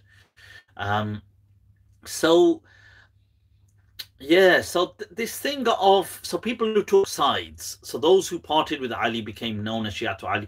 It's only later on that this became a theological kind of uh, belief structure. And yes, I do believe that many people who joined the Shia to Ali exploited the vulnerability of the situation. So they may not have been sincere about Ali, but they just realized this is a great opportunity to you know, to get what we need and to join this rift and this faction. And um, I do believe that. I, I that's you know that there were many people that did exploit that as as many humans would. You know if you saw an opening you'd go for it. Simple as that. Uh, but i'm not i'm not kind of saying that the whole shia thing was a conspiracy. I think it was in all honesty it was a, a human problem. You know it's it's like with anything, isn't it? That after the leader passes, it falls into disarray. And and Islam in some ways was no different, I guess. That the huge mess that was created after the passing of the Prophet, and I'm not saying created intentionally, but that manifested.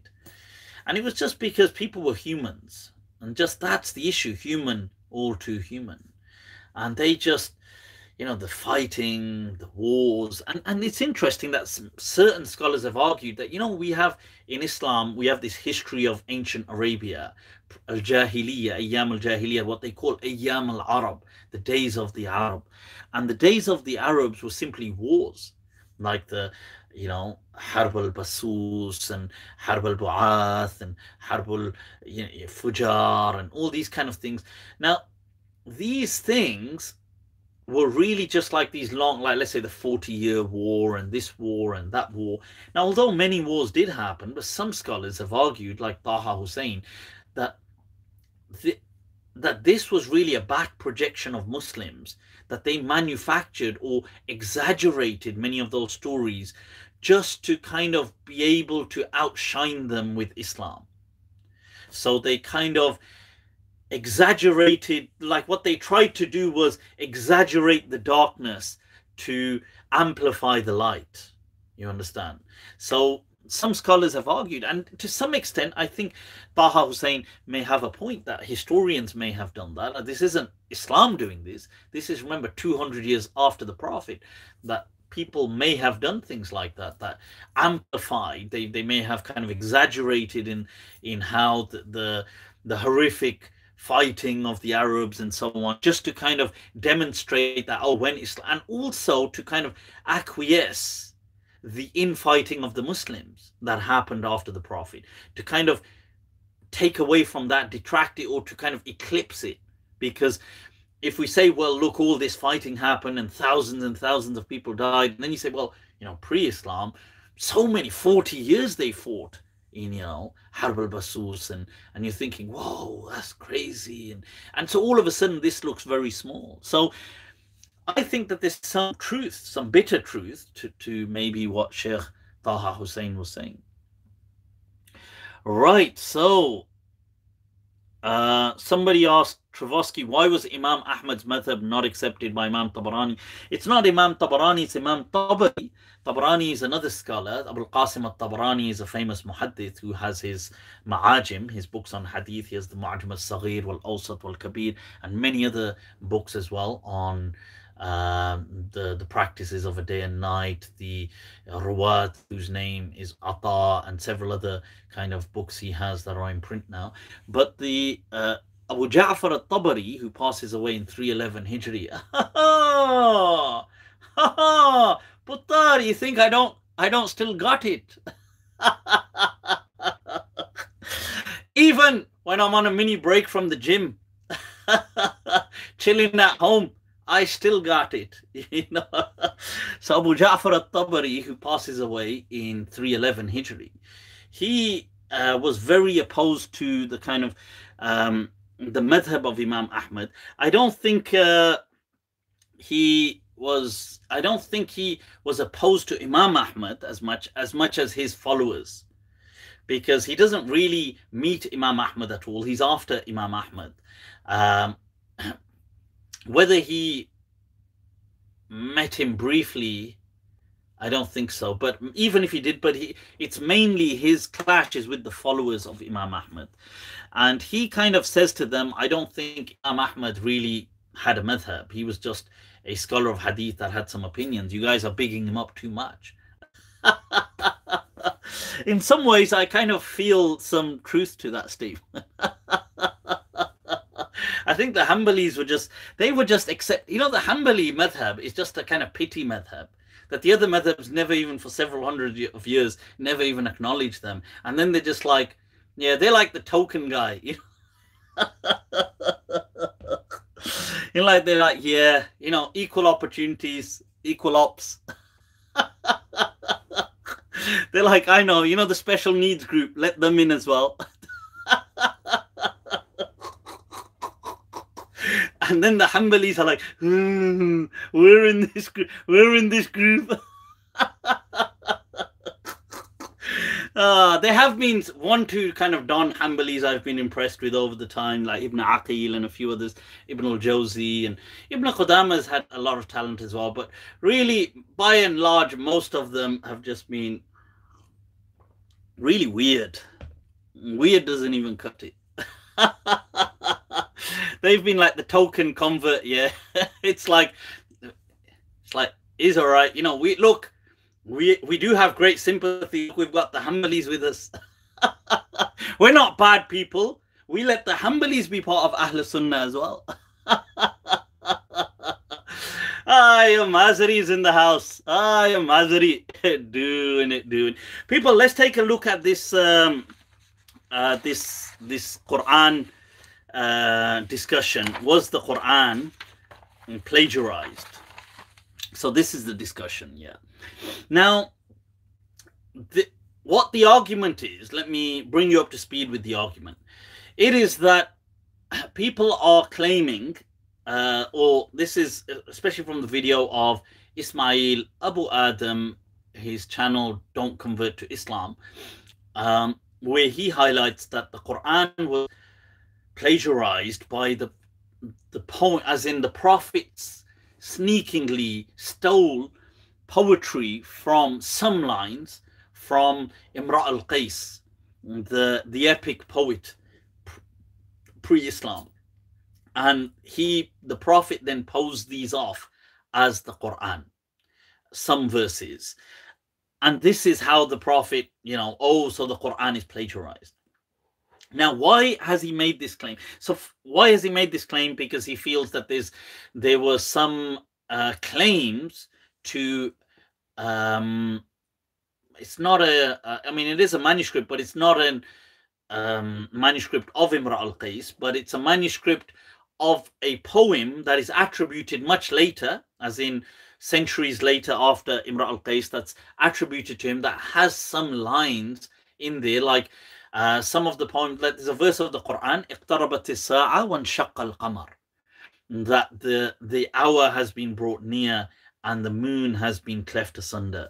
Now, this اقتربت الساعة وانشق القمر um, is, uh, is claimed to have been in one of the poems of Imra al Qais.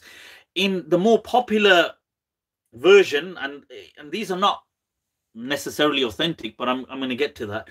But in the more popular version, it's danati sa'a that the sa'a has drawn close. Dana is another word from where you get the word dunya, and iqtarabat sa'a. So danati sa'a wa shakal qamar.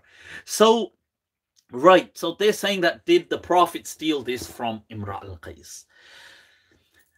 Right, the, the answer first of all is this is totally absurd. Okay and I'll explain why. And I'll go into a bit on who Imra al-Qais actually was. First of all this look this if the Prophet had been stealing the Quran from Imra al Qais, let's say, Imra al Qais, by the way, was dead way before the Prophet. But what we're trying to say is the Prophet somehow got hold of some of his poems and he tries to sell them off as uh, as verses of the Quran. You see, Imra al Qais was not a an unknown person. He was a legend to the Arabs this would never have worked. So let me first of all explain who Imra al Qais is um, and who who has brought up this debate. So this I know Ismail is speaking about it, but he's not. He hasn't obviously invented this discussion. This discussion was brought up during the British Raj. Okay, the British Raj of India. Um, there was um, there was this uh, there's there's a famous scholar of Orientalist uh, of the name Sir Charles Lyall, who was a civil servant in the British Raj. Now he was an alleged expert on Arabic.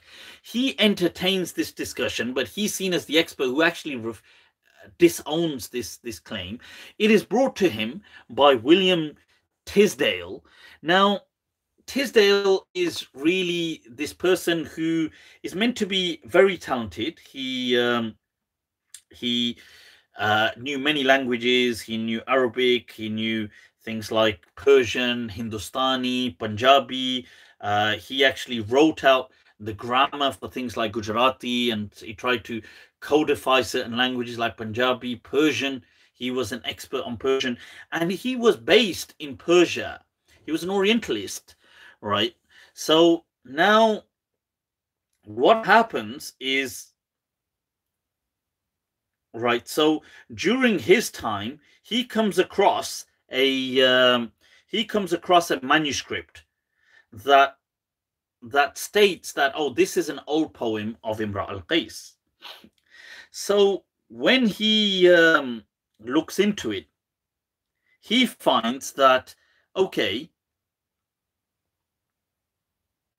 sorry, I was just seeing this this message.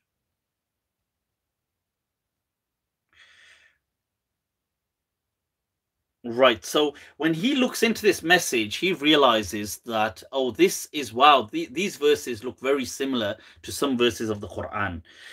He then starts saying, well, okay, this could mean that the Prophet stole this from this famous poet, Imra al Qais. This is where the argument originates. Uh, or he presents it to this scholar Lyall, who takes a look at it and eventually concludes that no, uh, the style doesn't match up, and this doesn't seem to be an authentic poem or a line from Imra al Qais. Um, that's the kind of gist of it. This argument was presented around the early 1900s, 1910, 1920, approaching that kind of uh, time, really. So it's not something which. Uh, is an, a, a new argument in in that case. Okay. So who was? Sorry, I'm just trying to.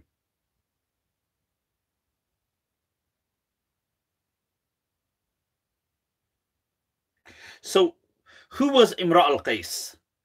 Right, Imra al Qais is um, Imra al Qais is one of the major celebrated poets in Arabia. He comes from this tribe of Kinda.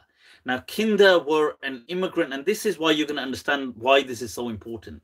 Kinda, a few hundred years, you've got to backtrack. So, first of all, pre Islam, we're going to go back a couple of centuries. You're talking like 300 years before Islam a group of migrants from southern Arabia, they migrate towards central kind of Arabia, central Arabian peninsula, peninsula around places like Najd and these kind of places. These people go on to become known as Kinda. They were a migrant kind of um, a community that set up there. They get then they establish a kingdom. They eventually become very powerful. Okay, uh, Imra al Qais's grandfather al Harith. And by the way, there's many Imra. Imra al Qais simply means the the servant Imra, like the man of Qais, who was a god. And there were many people, many ancient Arabs before Imra al Qais with the same name who were very popular. So not to be confused with with you know with those Imra al Qais. Now his grandfather, the poet's grandfather, was very well known because he stout, he conquered a huge kingdom if you like. He set up the Kinda kingdom and he conquered parts of i've spoken in the past about the northern arabs in their capital cultural capital hira and this is where the famous Lakhmid dynasties were and they were mm, under the protect they were protectorate a protectorate state of the sassanid persian empire now harith who is the grandfather of the poet captures hira for a few years and you can imagine his whole kind of uh, influence is massive. They stabilize their central place, which is places like Najd and Yamama and these places, and and what they do is they make this a safe passage. So because a lot of tribes would fight and things like this, so they make a safe passage for caravans and things like this. So they are very well known, the tribe of Kinda. They're not like unknown by in any chance, you know, in any kind of circumstance. Now, after Harith passes away, he has like five sons and he sets them about on different kingdoms. So, one of these guys, his name is Hujar. He's the father of the poet who they're saying that the prophet plagiarized. This guy, Hujar, once again has an established kingdom close to Hijaz. Parallel, you've got Najd and Yamama and these major Arab tribes like Ghatfan and Bani Asad and these kind of people who uh, he is in charge of. He's not a, just a nobody. And they were at one point started to conquer many other territories, and they were seen as like a, a brutal force to the extent that the prophet has said, allegedly, allegedly, that the prophet said it's it's attributed to the prophet that he said, you know, when Islam came, things changed. Otherwise, Kinda would have swallowed up the entire Arabs. Like that's how, because they started to expand. They were also at one point one of the few tribes that attended to intended to unite all of the Arab factions. So have a confederate kind of state. So the grandfather of Imra al Qais attempted that with some success. And Imra al Qais arguably attempted to unify all the a lot of the different Arab factions. In his time, he was one of the few sons and he was a useless kind of like a vagabond. He was somebody that was a bit like he was just a wanderer. He was drunk often, loved drinking, uh, loved women. Much of the world hasn't changed there, as you can see. so he his poetry is full of that, and he didn't have this kind of he, he, he was like a wandering person. He wasn't a mystic, but he was like he was like a lost cause, a rebel without a cause. He would he had this group which were known as the Su'luk. They were they became like almost like tribe like. They were a community of people from lost causes from different tribes that came together and they were like his gang. So they would often just travel about. Obviously, they got into fights, they got into things. They would just drink. Uh, he he would just always, you know, he was into women, and and he was really known for this. His father, at one point, Hujar, who was like a mm, like an established mighty king, he he gets into some battle, takes over some people, and then you know he, he's trying to punish them or something, and then he decides to forgive them.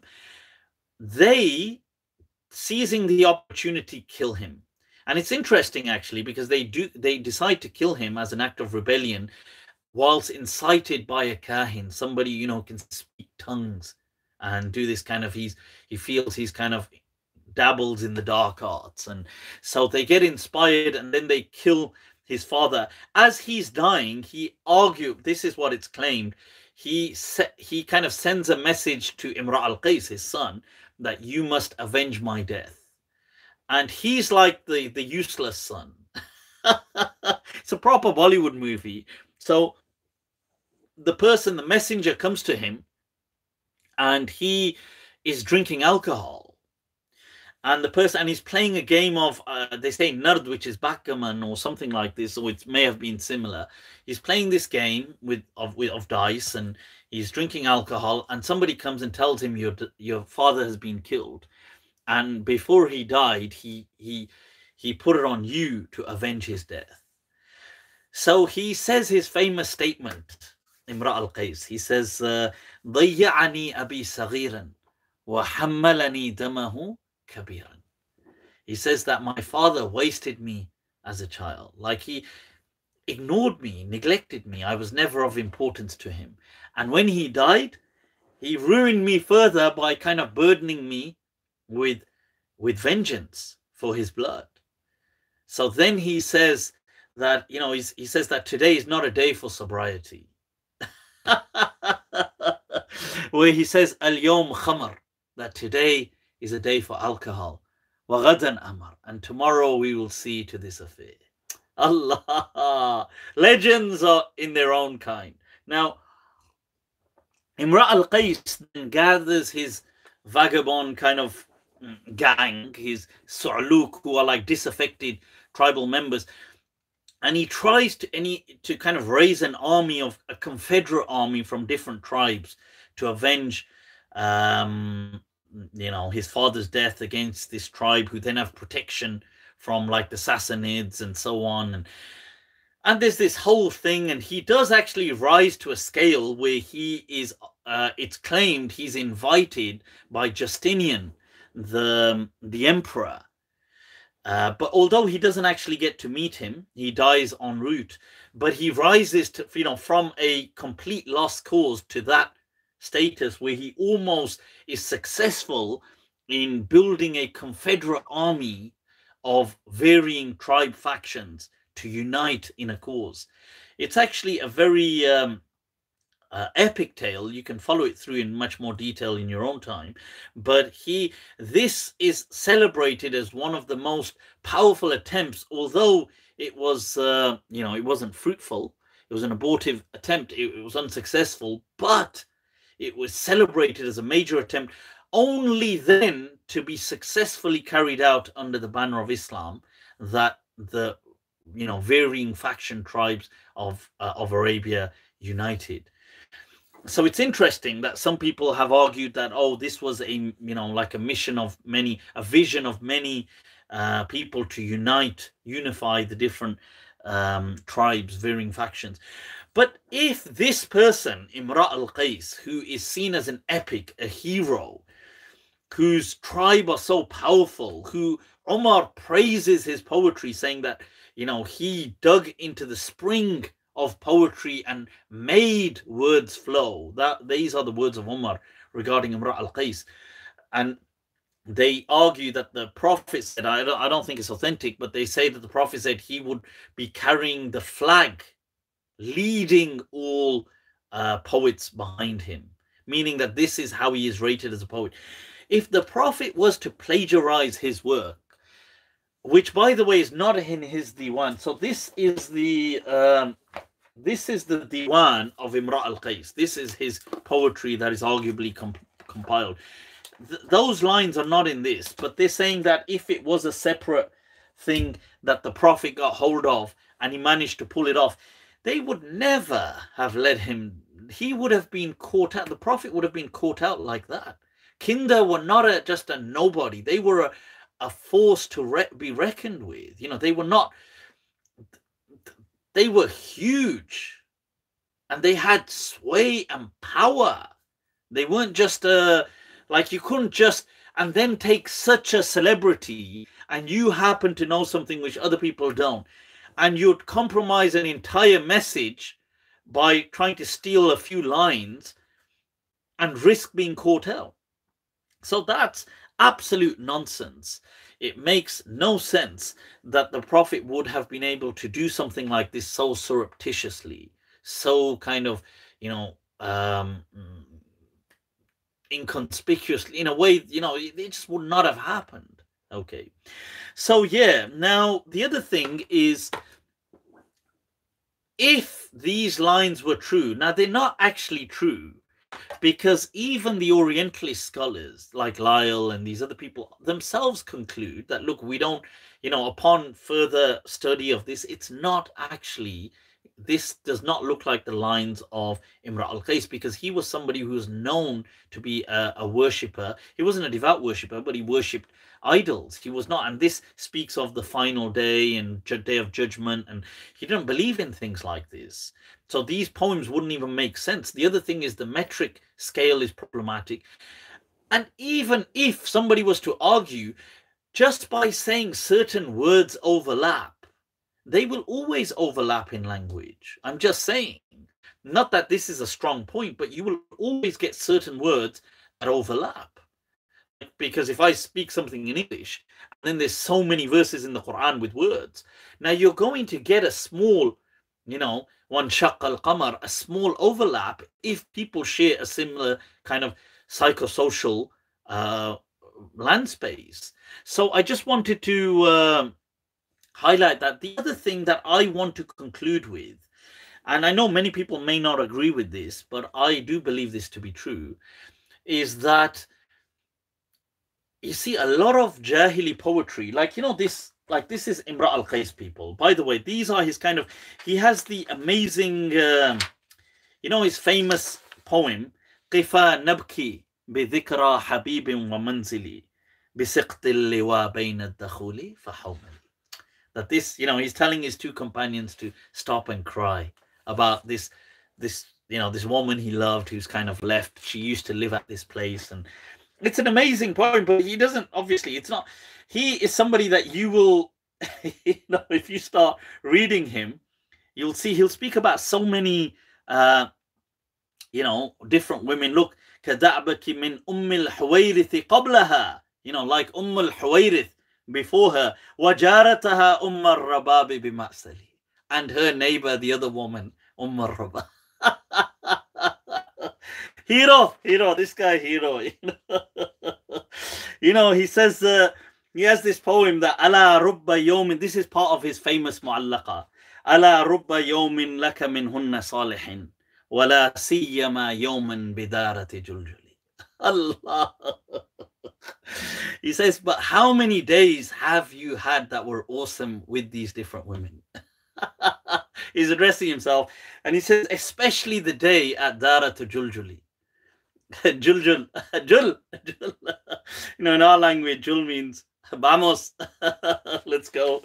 Right. But uh, but he's talking about especially at the place where he ويوم عقرت للعذار مطيتي فيا عجبا من كورها المتحمل basically there was this place where he says uh, these women were and he describes them as these young virgin women he says that they were at this place and they they're kind of bathing at some in some lake or something and they get stranded and so he turns up as you do he just happens to know where the place is. Uh, and he turns up, and then they, because they're stranded, they need obviously food and they're starving. So what he does is he, look at Vala. He says, hungry. Takes out his sword, sacrifices his camel. A real man, you know. so, right Right. So he, he sacrifices his camel and he feeds it to them. And he says, But what a day that was, huh? He says, I win over many of them. he says, وَيَوْمَ دَخَلْتُ الْخِدْرَ خِدْرَ عُنَيْزَةٍ Now he's speaking about another one, Unayza. He says, but the day I entered the little, you know, like the curtained little room, um, but this, he's speaking about on especially on top of the um, the camel you know what they would ride in especially women they'd have like a little veiled kind of where they could sit in um, and he says ويوم دخلت الخدرة خدرة عنيزة فقالت لك الويلات إنك مرجلي and she says that what are you doing you you're gonna make this camel you're gonna make us fall and he says تقول وقد مال مال الغبيط بنا معا أقرت بعيري يمرع القيس فانزلي and she said that what are you doing you're gonna wreck my camel you know it's like for God for the love of God she says يمرع القيس get off and he says فقلت لها سيري وأرخي سمامه ولا تبعديني من جناك المعلل he said I said to her let the reins of the camel go and you come near my dear he said why are you distancing me from this from this sweetened harvest. Check this out. And he says, فَمِثْلُكِ حُبْلَى قَدْ تَرَقْتُ وَمُرْضِعٍ He says, and how many pregnant women like you and nursing, like w- women who are suckling their young still, like they've got a, a baby, how many pregnant women like you and suckling women have I, he says, taraktu, have I had sex with? فألهيتها عن ذي تماعم محولي. And to the extent that she completely forgot about her young. this is how he would, this is why he was called the Malikul Dalil, the, the kind of libertine, lost king, the, the one who was completely, uh, but this, this is his famous poem, by the way which people have argued was stuck on the Kaaba. I think that's a myth, but anyway, they've argued that. Um, and he says, you know, it's it's interesting. And about a different one, Fatima. أفاطمة مهلا بعد هذا التدلل وإن كنت قد أزمعت صرمي فأجملي. He says that, you know, if you've he says, Fatima, chill. You know, says, unless you've made up your mind, in that case, leave with he goes, Why are you arguing? Just leave. and it's it's amazing, you know, his his whole and check this is a very epic line of his that وما ذرفت عيناك إلا لتضربي بسهميك في أعشار قلب مقتل that he says and your eyes never like shed tears except they shoot arrows straight into this killed torn heart of mine wow, wow, wow, wow, wow. But this is uh, people. This is Imra al Qais, huh? And he has a very like, uh, which is proverbial, a kind of line where he says, "وليل كموج البحر أرخى صدوله علي بأنواع الهموم ليبتلي." He says, and and how many nights have kind of lowered the curtain of darkness over me. Like he says, as though it's a kind of a wave overcoming me of water, a tide. And he says, only to do so with so many different problems and calamities to try to try me. It's amazing, you know. He um his his thing is so um I would definitely advise people to to kind of explore him. But but my point was coming back to this thing that if Imra al Qais, if the Prophet had uh, done this, one, it would never have kind of it would never fly. People would catch it. Two, this kind of poetry, in all honesty, I am convinced with Taha Hussein's argument that really it was created during or recreated during the Abbasid period. So that this poetry, maybe parts of it or the message was kind of authentic, but I don't believe the finites and the wording is authentic. Because it's just not possible that these Arabs who lived in so many different parts of Arabia, they had the same dialect, that they spoke High Arabic like this. It's just not possible. I, I don't I, I struggle to believe that they did. And I feel that what happened in the Abbasid period, early Abbasid period, there was a huge, there was a kind of like a craze, uh, and an archaic Arabic mining craze where people started to let's seek out, oh, how do you say this in, in pure Arabic? How do you say this in high Arabic? Let's find Bedouins, let's do this, let's do that. And a lot was at that time, it, when all is it, it, that is the time when all this poetry surfaces as written formats. And i feel that people they may have genuinely told these poems. I, i'm not saying were lying on purpose but it may have been that it was told to them. But people along the way either added to them or they definitely arabicized them into the high arabic that we have i don't believe that this was word by word, verbatim, and the dialect what the ancient pre Islamic Arabs would have been using. I think this was later reinvented by many Muslims and reinforced to solidify Quranic language and teachings and things like it was like basically Muslims were doing it. Um, some were seeking it out, others were with this, you know, demand this supply, and ultimately it was trying to reinforce that look, oh, well, the Quranic language can be measured by this. But really, it was it was a self-fulfilling prophecy. I do um, I I am inclined to Taha Hussein's argument. Cool. I do feel that the uh, the the poetry is epic, and definitely the poetry has been around at least from the early Abbasid times. I mean, you're talking like at least twelve hundred years or so. But do I feel that these mu'allaqat were exactly the mu'allaqat that Nabigha spoke and you know A'sha spoke and Labid spoke and Tarafa and Imra al-Qais. I don't think so. I I uh, and if you want to read more on that, you can read the book Fish uh, Shi'r al-Jahili by Taha Hussein. It's a very interesting um, book. I do, but the stories of this guy were well transmitted. Guy, this poet Imra al Qais were well well transmitted.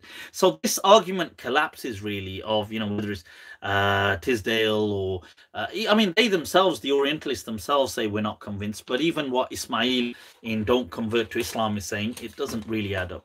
Right, guys. With that, let's move on. Um, uh, Jack Bauer, somebody. Right, guys, I want to quickly. Can we say that hadith are verbatim prophetic words? I've answered this before. Most of the hadith are actually transmitted by meaning. I prefer Twinkle Twinkle Little Star than your complicated poetry. Well, Daniel, Steve, there must be some divine wisdom in why God hasn't opened up your mind to this poetry and he's and why God has left it with the cap at Twinkle Twinkle Lucky, Lucky Star. You know, there must be some divine wisdom in that after all. Who are we to challenge God's command and God's decree? this one, my friend, you sing Twinkle, Twinkle, Lucky Star. Okay, so, right. So let's, uh, with that, let's take a look, people, at, um, what's this?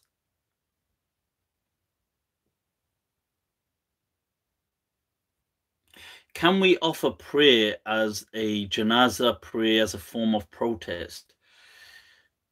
Possibly, possibly. I, I haven't, I don't, I'm not familiar with this incident. I'll have to look into it.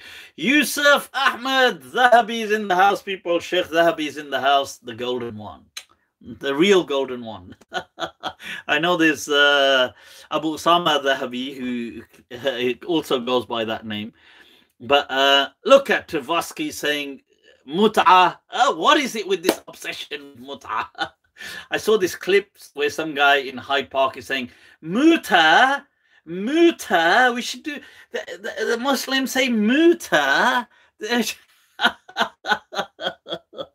right, guys, let's talk about this briefly, the, the far left. Look, reason I want to talk about this is because I feel, look, from a political perspective, I, I do believe that it's wrong to impose these paradigms on Islam or religion, especially Islam, about the left and right, because I don't feel Islam works in the same paradigmatic manner.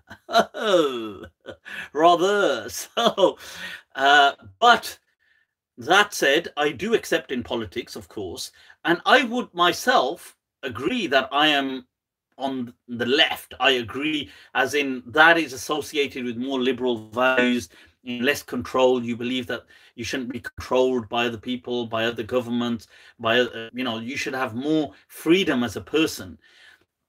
I am very much inclined that way, and I'm sure anybody who knows me knows me. The issue is, as a person who espouses such views, I see that far left, the far left, is a virus, a cancerous virus that really people who espouse leftist views ought to condemn. Because if you don't condemn it, what happens is the far right use that to brand everybody with this kind of political understanding. Just as people on the left sometimes they, you see, you've got people on the right who may be very conservative in certain things and more about governments having some control. And, you know, in America, maybe Republicans or whatever, here, maybe conservatives and the Tories. And, but then you've got the far right who are usually very racist. They, they take these values and they're all about imposition, a fascist form of them. And people on the right are expected to condemn the far right. And obviously makes perfect sense. Everybody should condemn them. But we should equally condemn the far left. It is unacceptable. Some of, you know, this kind of impositionism, this kind of fascist form, it is exactly the same, except the what they're saying is just different, but the attitudes are the same. And I want to uh, highlight two key things with that message. One is on racism, and the other on as the great scandal, obviously sex. right, but the the first thing on racism. Oh, um, I read a story. You're doing black magic. Riz, ah, Riz, ahlan sahlan, ahlan sahlan. Right, so the right, there is a lot of there have been discussions in the past, and I've even commented on this on things like white privilege. Okay, I want to make something very clear that that is not an excuse for any kind or a cloak. It should not be used as a cloak for any kind of racism towards white people. It is utterly unacceptable. Okay. It is not like I disagree wholeheartedly with that kind of stuff. And even this, you know, this when people speak massively, I know I gave examples that it is in this country as well. You do get it. You, there is this kind of discrimination, true, but this real kind of privilege that people are usually speaking about is really manifest in places like America. You know, when they say, oh, when a person, like, so for example, a person, uh, there was this discussion of white people who became Muslim and then they have a lot of privileges so, so there were certain questions that would we really consider certain scholars in the position they were if they weren't white. That does not apply. Honestly, it's not manifest in the UK, and it is unacceptable to kind of try to guilt trip just normal, let's say, white converts to Islam by trying to say like apparently there's been things discussions and online where people are trying to say oh as a if you become a muslim as a white person you need to disown your whiteness. What kind of bs is that? What kind of nonsense is that? You know and i i utterly condemn that kind of wokeism right? This kind of alt wokeism. Like i i think this is cancerous. You can't you just use you're just um, that's just fascism. You're just basically trying to use liberal words and words to do with human rights, and you're just doing the same thing. You're just attacking people. So, you know, people will say things like, oh, when a white person uh, embraces Islam. So there's a person I know who actually received comments like this, like, "Oh, you're a white guy, you embraced Islam, and I, he married, I, I, believe he married a, a black Muslim woman. Oh, you married a black woman just so you can subjugate a black woman, just so you can have captivate an exotic body, just so you can, you know, like, oh, you did this because that further proves you're racist." or you did it to prove like just so you can have it as a token trophy wife or something. You know this kind of stuff wallahi people that is i mean it's so disheartening to hear this. I want to say very clearly i have not seen in the uk on the islamic scene any white privilege on the islamic scene in the uk that's noticeable or that's actually been substantial that comes to my mind generally speaking. I don't obviously i don't you know monitor everybody's lives but generally that comes to my mind for that discussion to even really hold any place in in the places in countries like the uk yes as a broader discussion as a broader discussion one could say that yes there is discrimination in the country yes there is and that needs to be tackled there are far right views they need to be tackled you know, there are these kinds, of, but let's face it, people. You don't in it's the in this country. It's true that people with a certain accent will be equally discriminated against because they will come across. I mean, people who have a strong uh, black country accent, the yam yam, they'll be discriminated against. White people, why do you think they all voted far right? blame it on the immigrants because people are just so fed up of like being you know living in poverty living in you know that that kind of uh, uh, state culture that these people have. So it's not that if you're white you're living a happy life here. Not at all. And and i have come across some of these things and it really disheartened me. So I wanted to set that straight. I first, uh, you know, may Allah, any person who comes to this faith of any color, and especially in this country, people have come to this faith if they're white, you know, that is a great struggle in and of of itself for them. And may Allah bless them. May Allah bless their lives. May Allah, you know, give them more kind of happiness and and protect them from this kind of cancerous, hateful, bitter people who so i just wanted to make that and i may you know some people may be upset about this. I mean i don't think they should be but if they are tough luck. I say it as it is. So that's one thing. Um yeah because it does it creates you know ben here is saying and and you know he's witnessed this firsthand. And so the thing is that look you, it creates a vicious cycle because then they become more distant and then they hate more on the other people and then they hate more on the other and it just gets it's a horrible cycle. So i just wanted to put that out there. The other thing people with this ultra wokeism on sex. Let's talk about sex. Is that look i really can't stand this demonizing sex or or lust like what? Look, these are just creature instincts. You know, people will be. You know, this this whole thing because I said what I said about uh, Ustad Osama Canon. I never look. I want to set the record straight. I, Reese, the other day, I got into this back forth Twitter clash here with some lady called Ruqayya Harris. Now, I don't know her, but uh, I mean, now obviously I know of her. So she kind of said about my Osama Canon tweet that it's because of people. Basically, it's so shocking that people like me being a mufti will, you know, use this to justify the action of these people, blah, blah, blah, blah, blah. This is so honestly. So I did respond in a crude way because look, she said that it's not naivety because I had said that look, what you're arguing is the classical fiqh position. You're trying to say that women, because in classical fiqh they said women can take care of all affairs except nikah, because apparently in nikah men will just take advantage of them. So they always need a man to conduct their nikah, a wali. Now, I personally argued against that. I said that I was in line with those people. Women are just as capable. They know what they're doing. You know, they're not naive.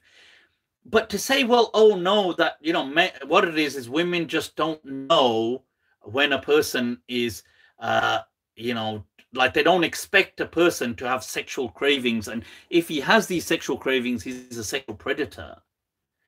This is wrong language, man. This this kind of stuff. Look, these things you're talking you to conflate between clear crimes.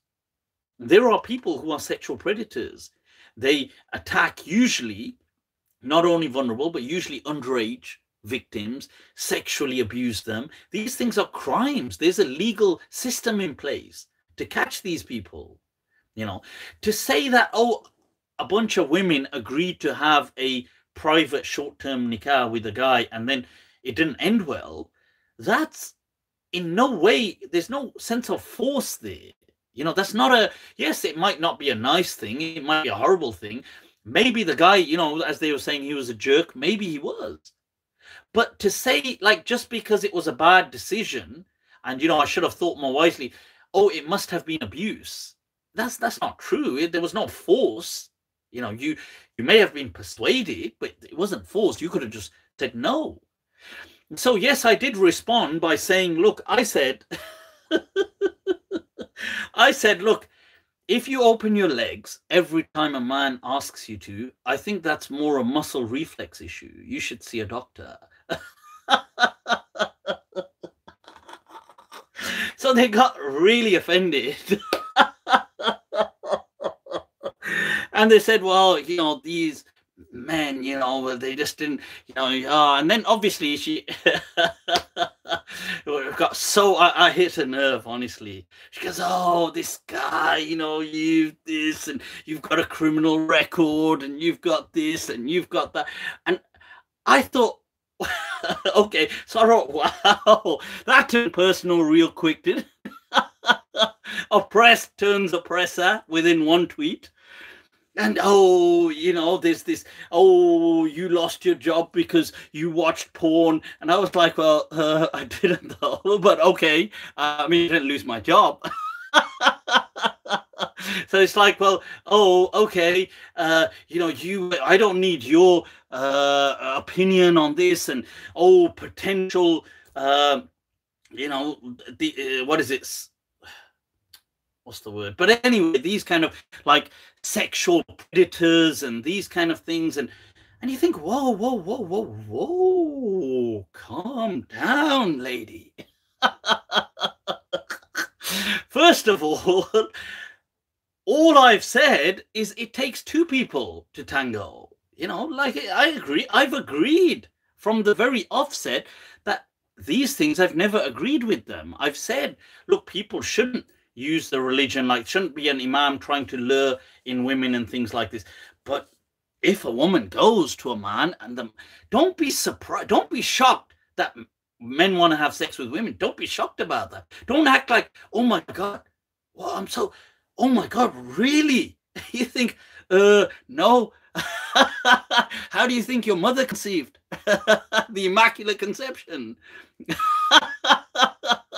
you know, if your dad wasn't lustful, you wouldn't you wouldn't be here today. So just to demonize lust and to say, well, if men have lust, which they do, but you know, it may not be a nice thing. It's like saying human beings have greed. It's not a nice thing, but they have it. You, you're telling me most people would not want your money. They would. You know, if most people could get your money from you and they could get away with it, they would. That's the nature of this world. So don't be so shocked. You know, just it's a bad, yeah, it's it's bad, but it's a bad decision. You know, it's like the analogy. Imagine your friend persuaded you to to pull off some robbery, and he said, "Oh, I've got all these things, and I've got this massive scam, and we're gonna pull it off, and I've got all the tools." And you think, well, mm, I don't know, you know, mm, I don't know. And the guy said, "Trust me. Oh, you're gonna love. Oh, you're gonna love this." So you say, "Well, go on then," and then you go along, and they pull it off, but you're the only one who gets caught. That's got to be one crappy situation to be in and you got to feel absolute horrible, absolutely horrible. I, I get that. But you think if you say to the judge, "Oh, I was abused into that situation," uh, I don't think so. It, was it a bad decision? Yeah. Do you feel horrible? Hell yeah. Especially since the other people got away with it, and it was and it was initially their plan. But this is why you have the voice of reason, and you know if you feel so vulnerable then use a, wali. Go with the traditional classic fiqh position that look, okay, I'm not going to conduct any car. I'm always going to have a man that will conduct it for me because men obviously suss other men out straight away. You know, men know they're like that rascality. Oh, you right. So I I just feel that look, I was in no way, I want to be clear on this, saying that it was a good thing that, that what these imams are doing, but I was just saying, let's be fair, it's not abuse, it's a hor- it's a horrible decision. It's a crappy decision that you've made and you've got and you regret it. And you feel horrible because the person's rejected you afterwards and treated you like a moron, which he may have or may not have. But the point is, there's no force. So let's just be real. So I wanted to kind of tackle that. But yeah, so this thing of trying to force this onto people, creating this kind of like man hating, you know, men are dogs and they just, you know, I hate men. Somebody commented about me, oh, I used to think this Mufti Abu Layth was okay, but now I just, you know, ah, oh, I, I just can't bother with men. well, you're going to surely live a happy life, ain't you? Why not? Look, I mean, why why this hatred? Men don't hate women. I mean, that's the problem. Look at Imra al Qais, our hero. and don't demonize. Uh, I, I agree with people should try to control certain desires. I agree with that, but we shouldn't just because people have desires try to treat them like monsters because men, you're going to say, oh, men have sexual desires. Ah, oh, this lust, they're evil. They're all predators. You think, whoa, whoa, whoa, whoa, calm down, calm down. A bit, it's a bit, a bit too fired up. All right, people. On that note, I want to speak about the, the, the Prince Andrew interview. People, if you have not watched this interview, you have to watch this interview of Prince Andrew giving an interview on justifying himself with Epstein. So basically, they've said, look, you've you know you spent several days with Epstein and you've kept the so many years of contact, and what's this all about? So what he says is in his interview, they go, well, here's a, a, a, young lady, a girl, a teenager at the time, who who's come forward and said, "Well, she's had sex with you on many occasions and had orgies with you and things like this, and you know she was just a teenager at the time, and um, you, you know, and here's a photograph of you standing with her. So he's standing there with this shirt." like open a bit and uh, I don't know what I think it, whether it's a club or some kind of thing and he's got his, it's not a club but some kind of I don't know party and he's got his arm around her waist and they say, well, and here's a photo. She's produced a photograph of you two together. So he says, well, he doesn't say the hand isn't mine. He does better than that. he goes, well, well, you see, ah, well, uh, you see, I would, uh, I want to say I have no recollection of this event, of ever meeting this lady. And I know that that is not true because when I travel, I always wear a tie. And I'm clearly not wearing a tie in that photograph. So it could not be me because I, when I travel, my travel clothes are always with a tie. It's just, you know, I, I, no tie. It just can't be me.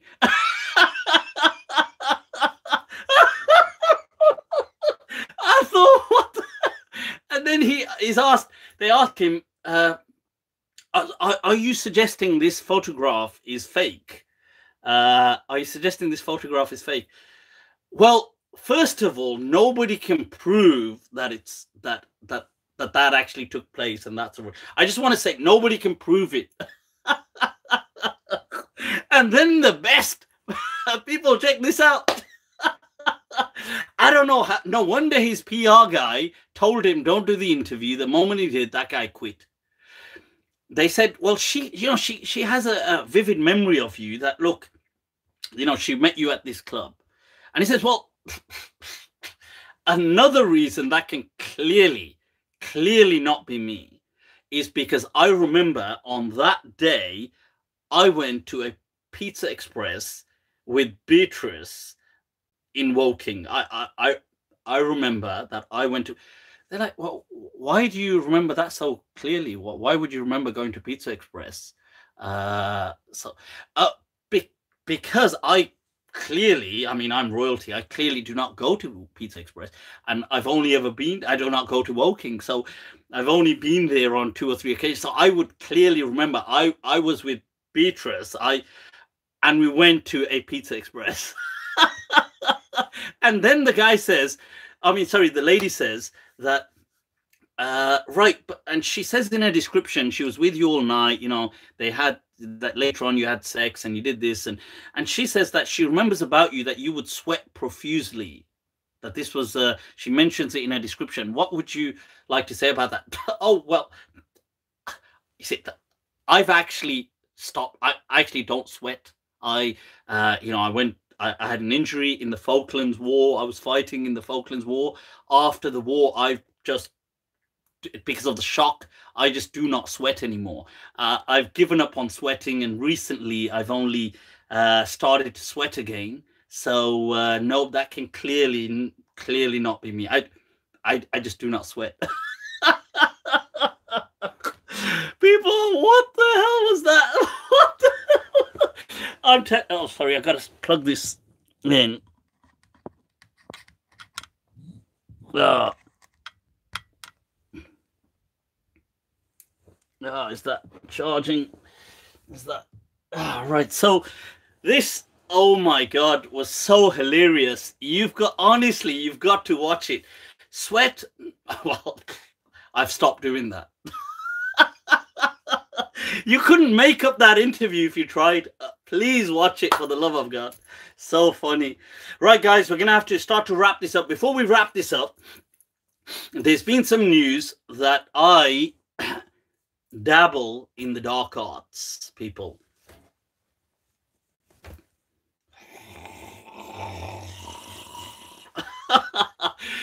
so some guy, Umar Mustafa, I don't really know him, but some I think uh, mm, he studies somewhere in Saudi, I think American, I believe.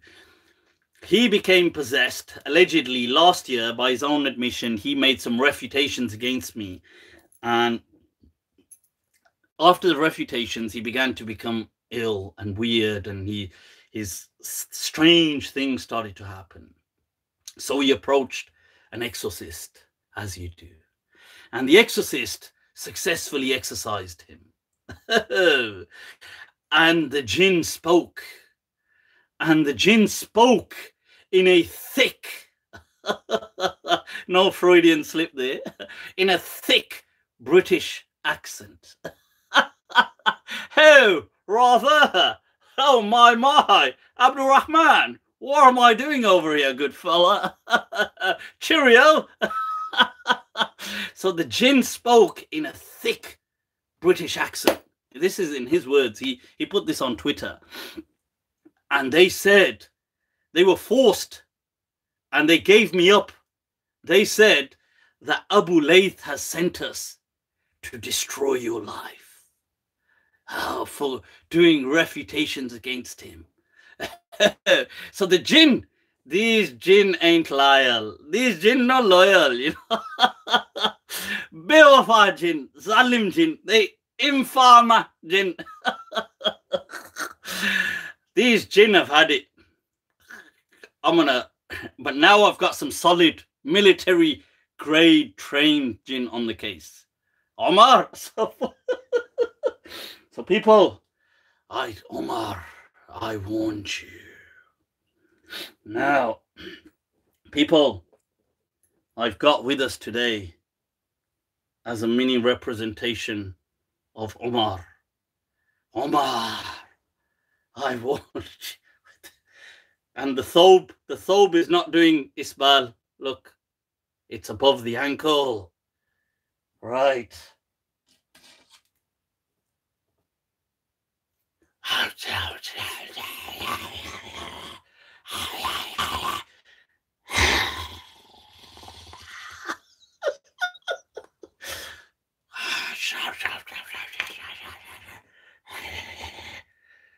His memory.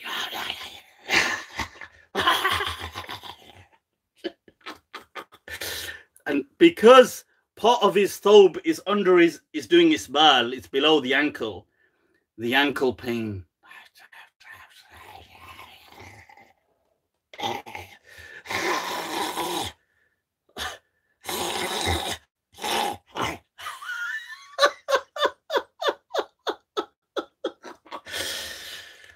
Oh, dark spirits, I summon thee.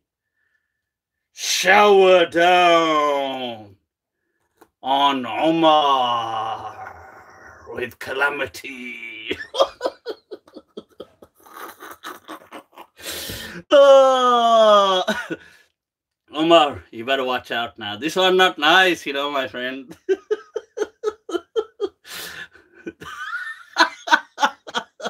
damn. Zara's gonna be looking for her penguin.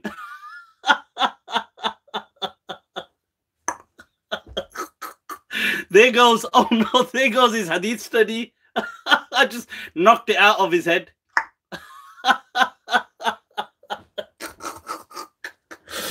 oh, right. So you see, people, look, this is what happens. I want to look.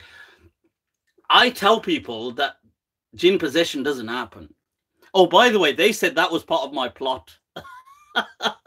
the greatest trick the devil ever did was to convince people he didn't exist. And then, like that, he was gone. so they're saying that's part of my magnificent plot to make people believe that jinns can't possess people. And then I send the jinn to possess them. I got, a lot. I gotta say though, one thing I gotta say seriously, these people give me so much credit. I, I they, I, they leave me in a confused position, you know, because I partially want to admire them for giving me so much credit. so, the so yeah, so I wore this for because I'm one the Halloween and two because of dabbling in the dark arts. So obviously, as I've got my victim here who's studying in Medina University in Saudi Arabia. And because he's been refuting Malm, nobody refutes Malm.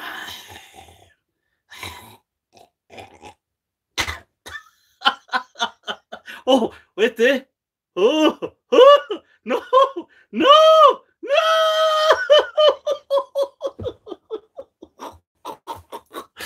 oh, people, relax, relax, people.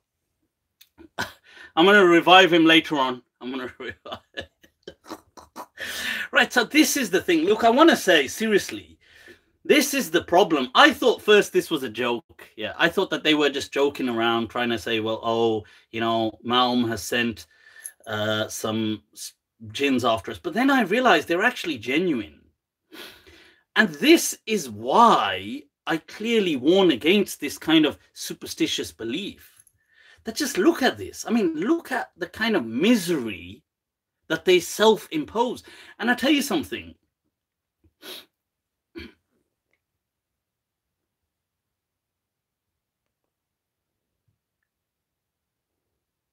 Oh my God, people. Oh my god.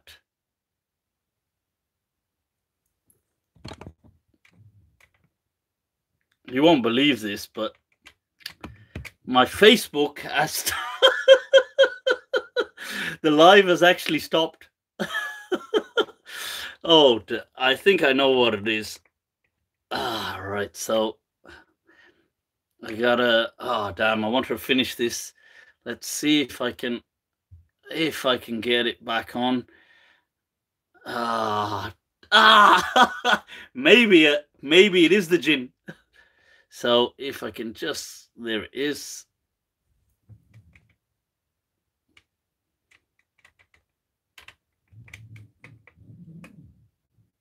Mm, can't, that's better. Right, that's better. There it is, almost just done.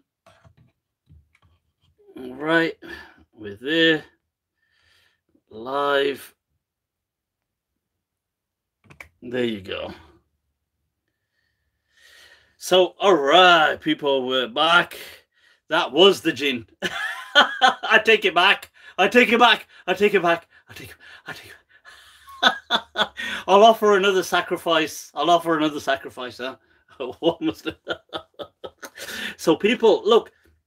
The interesting thing is that the verse, right? The verse of the Quran.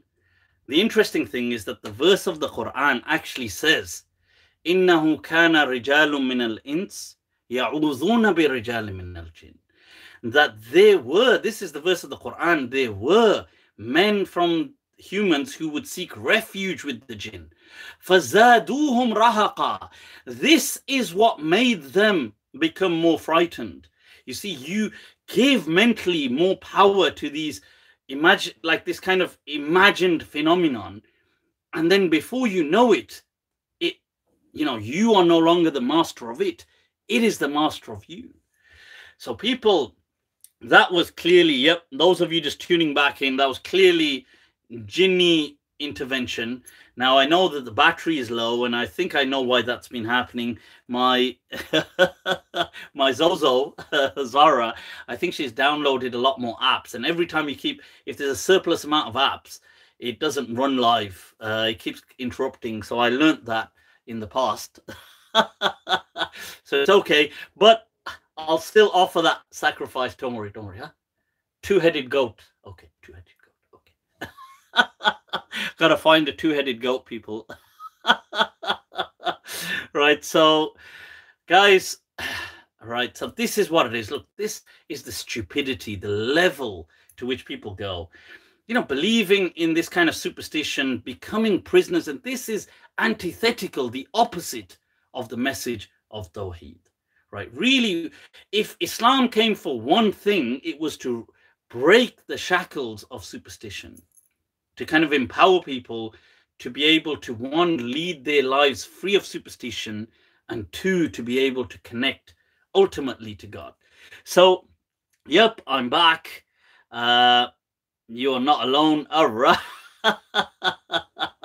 Shukran Afra Sahib, you're doing it. Uh, the spell isn't gone. It isn't gone. Oh, I've got to, like I said, I've got to sacrifice the two-headed goat. I've got to look for that after I've finished. right, so people, it's it's back. Eyes back. I'm here.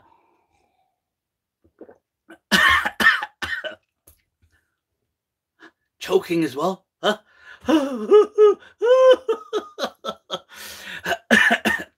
you know, on that note, I'll I'll share something that I was reading up. It's very interesting on infrasound. Infrasound, anything below 20 hertz See, now this is going to sound like the spell has all gone wrong. That's actually because of the drink. I swear. so, anything like, let's say, 19 hertz or around that, we can't actually pick up, generally speaking, audibly. However, the body can still sometimes detect it. So it can cause vibrations, subtle vibrations, even in the eye.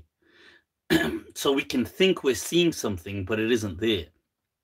Similarly, the body gets a very frightened feeling because it can sense sound, but not see anything. But because you can't hear anything, you don't know why you're getting frightened.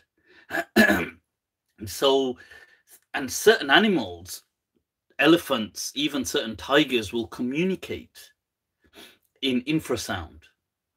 So humans may have developed this ability to be able to pick up that there's some danger, even though they couldn't hear it.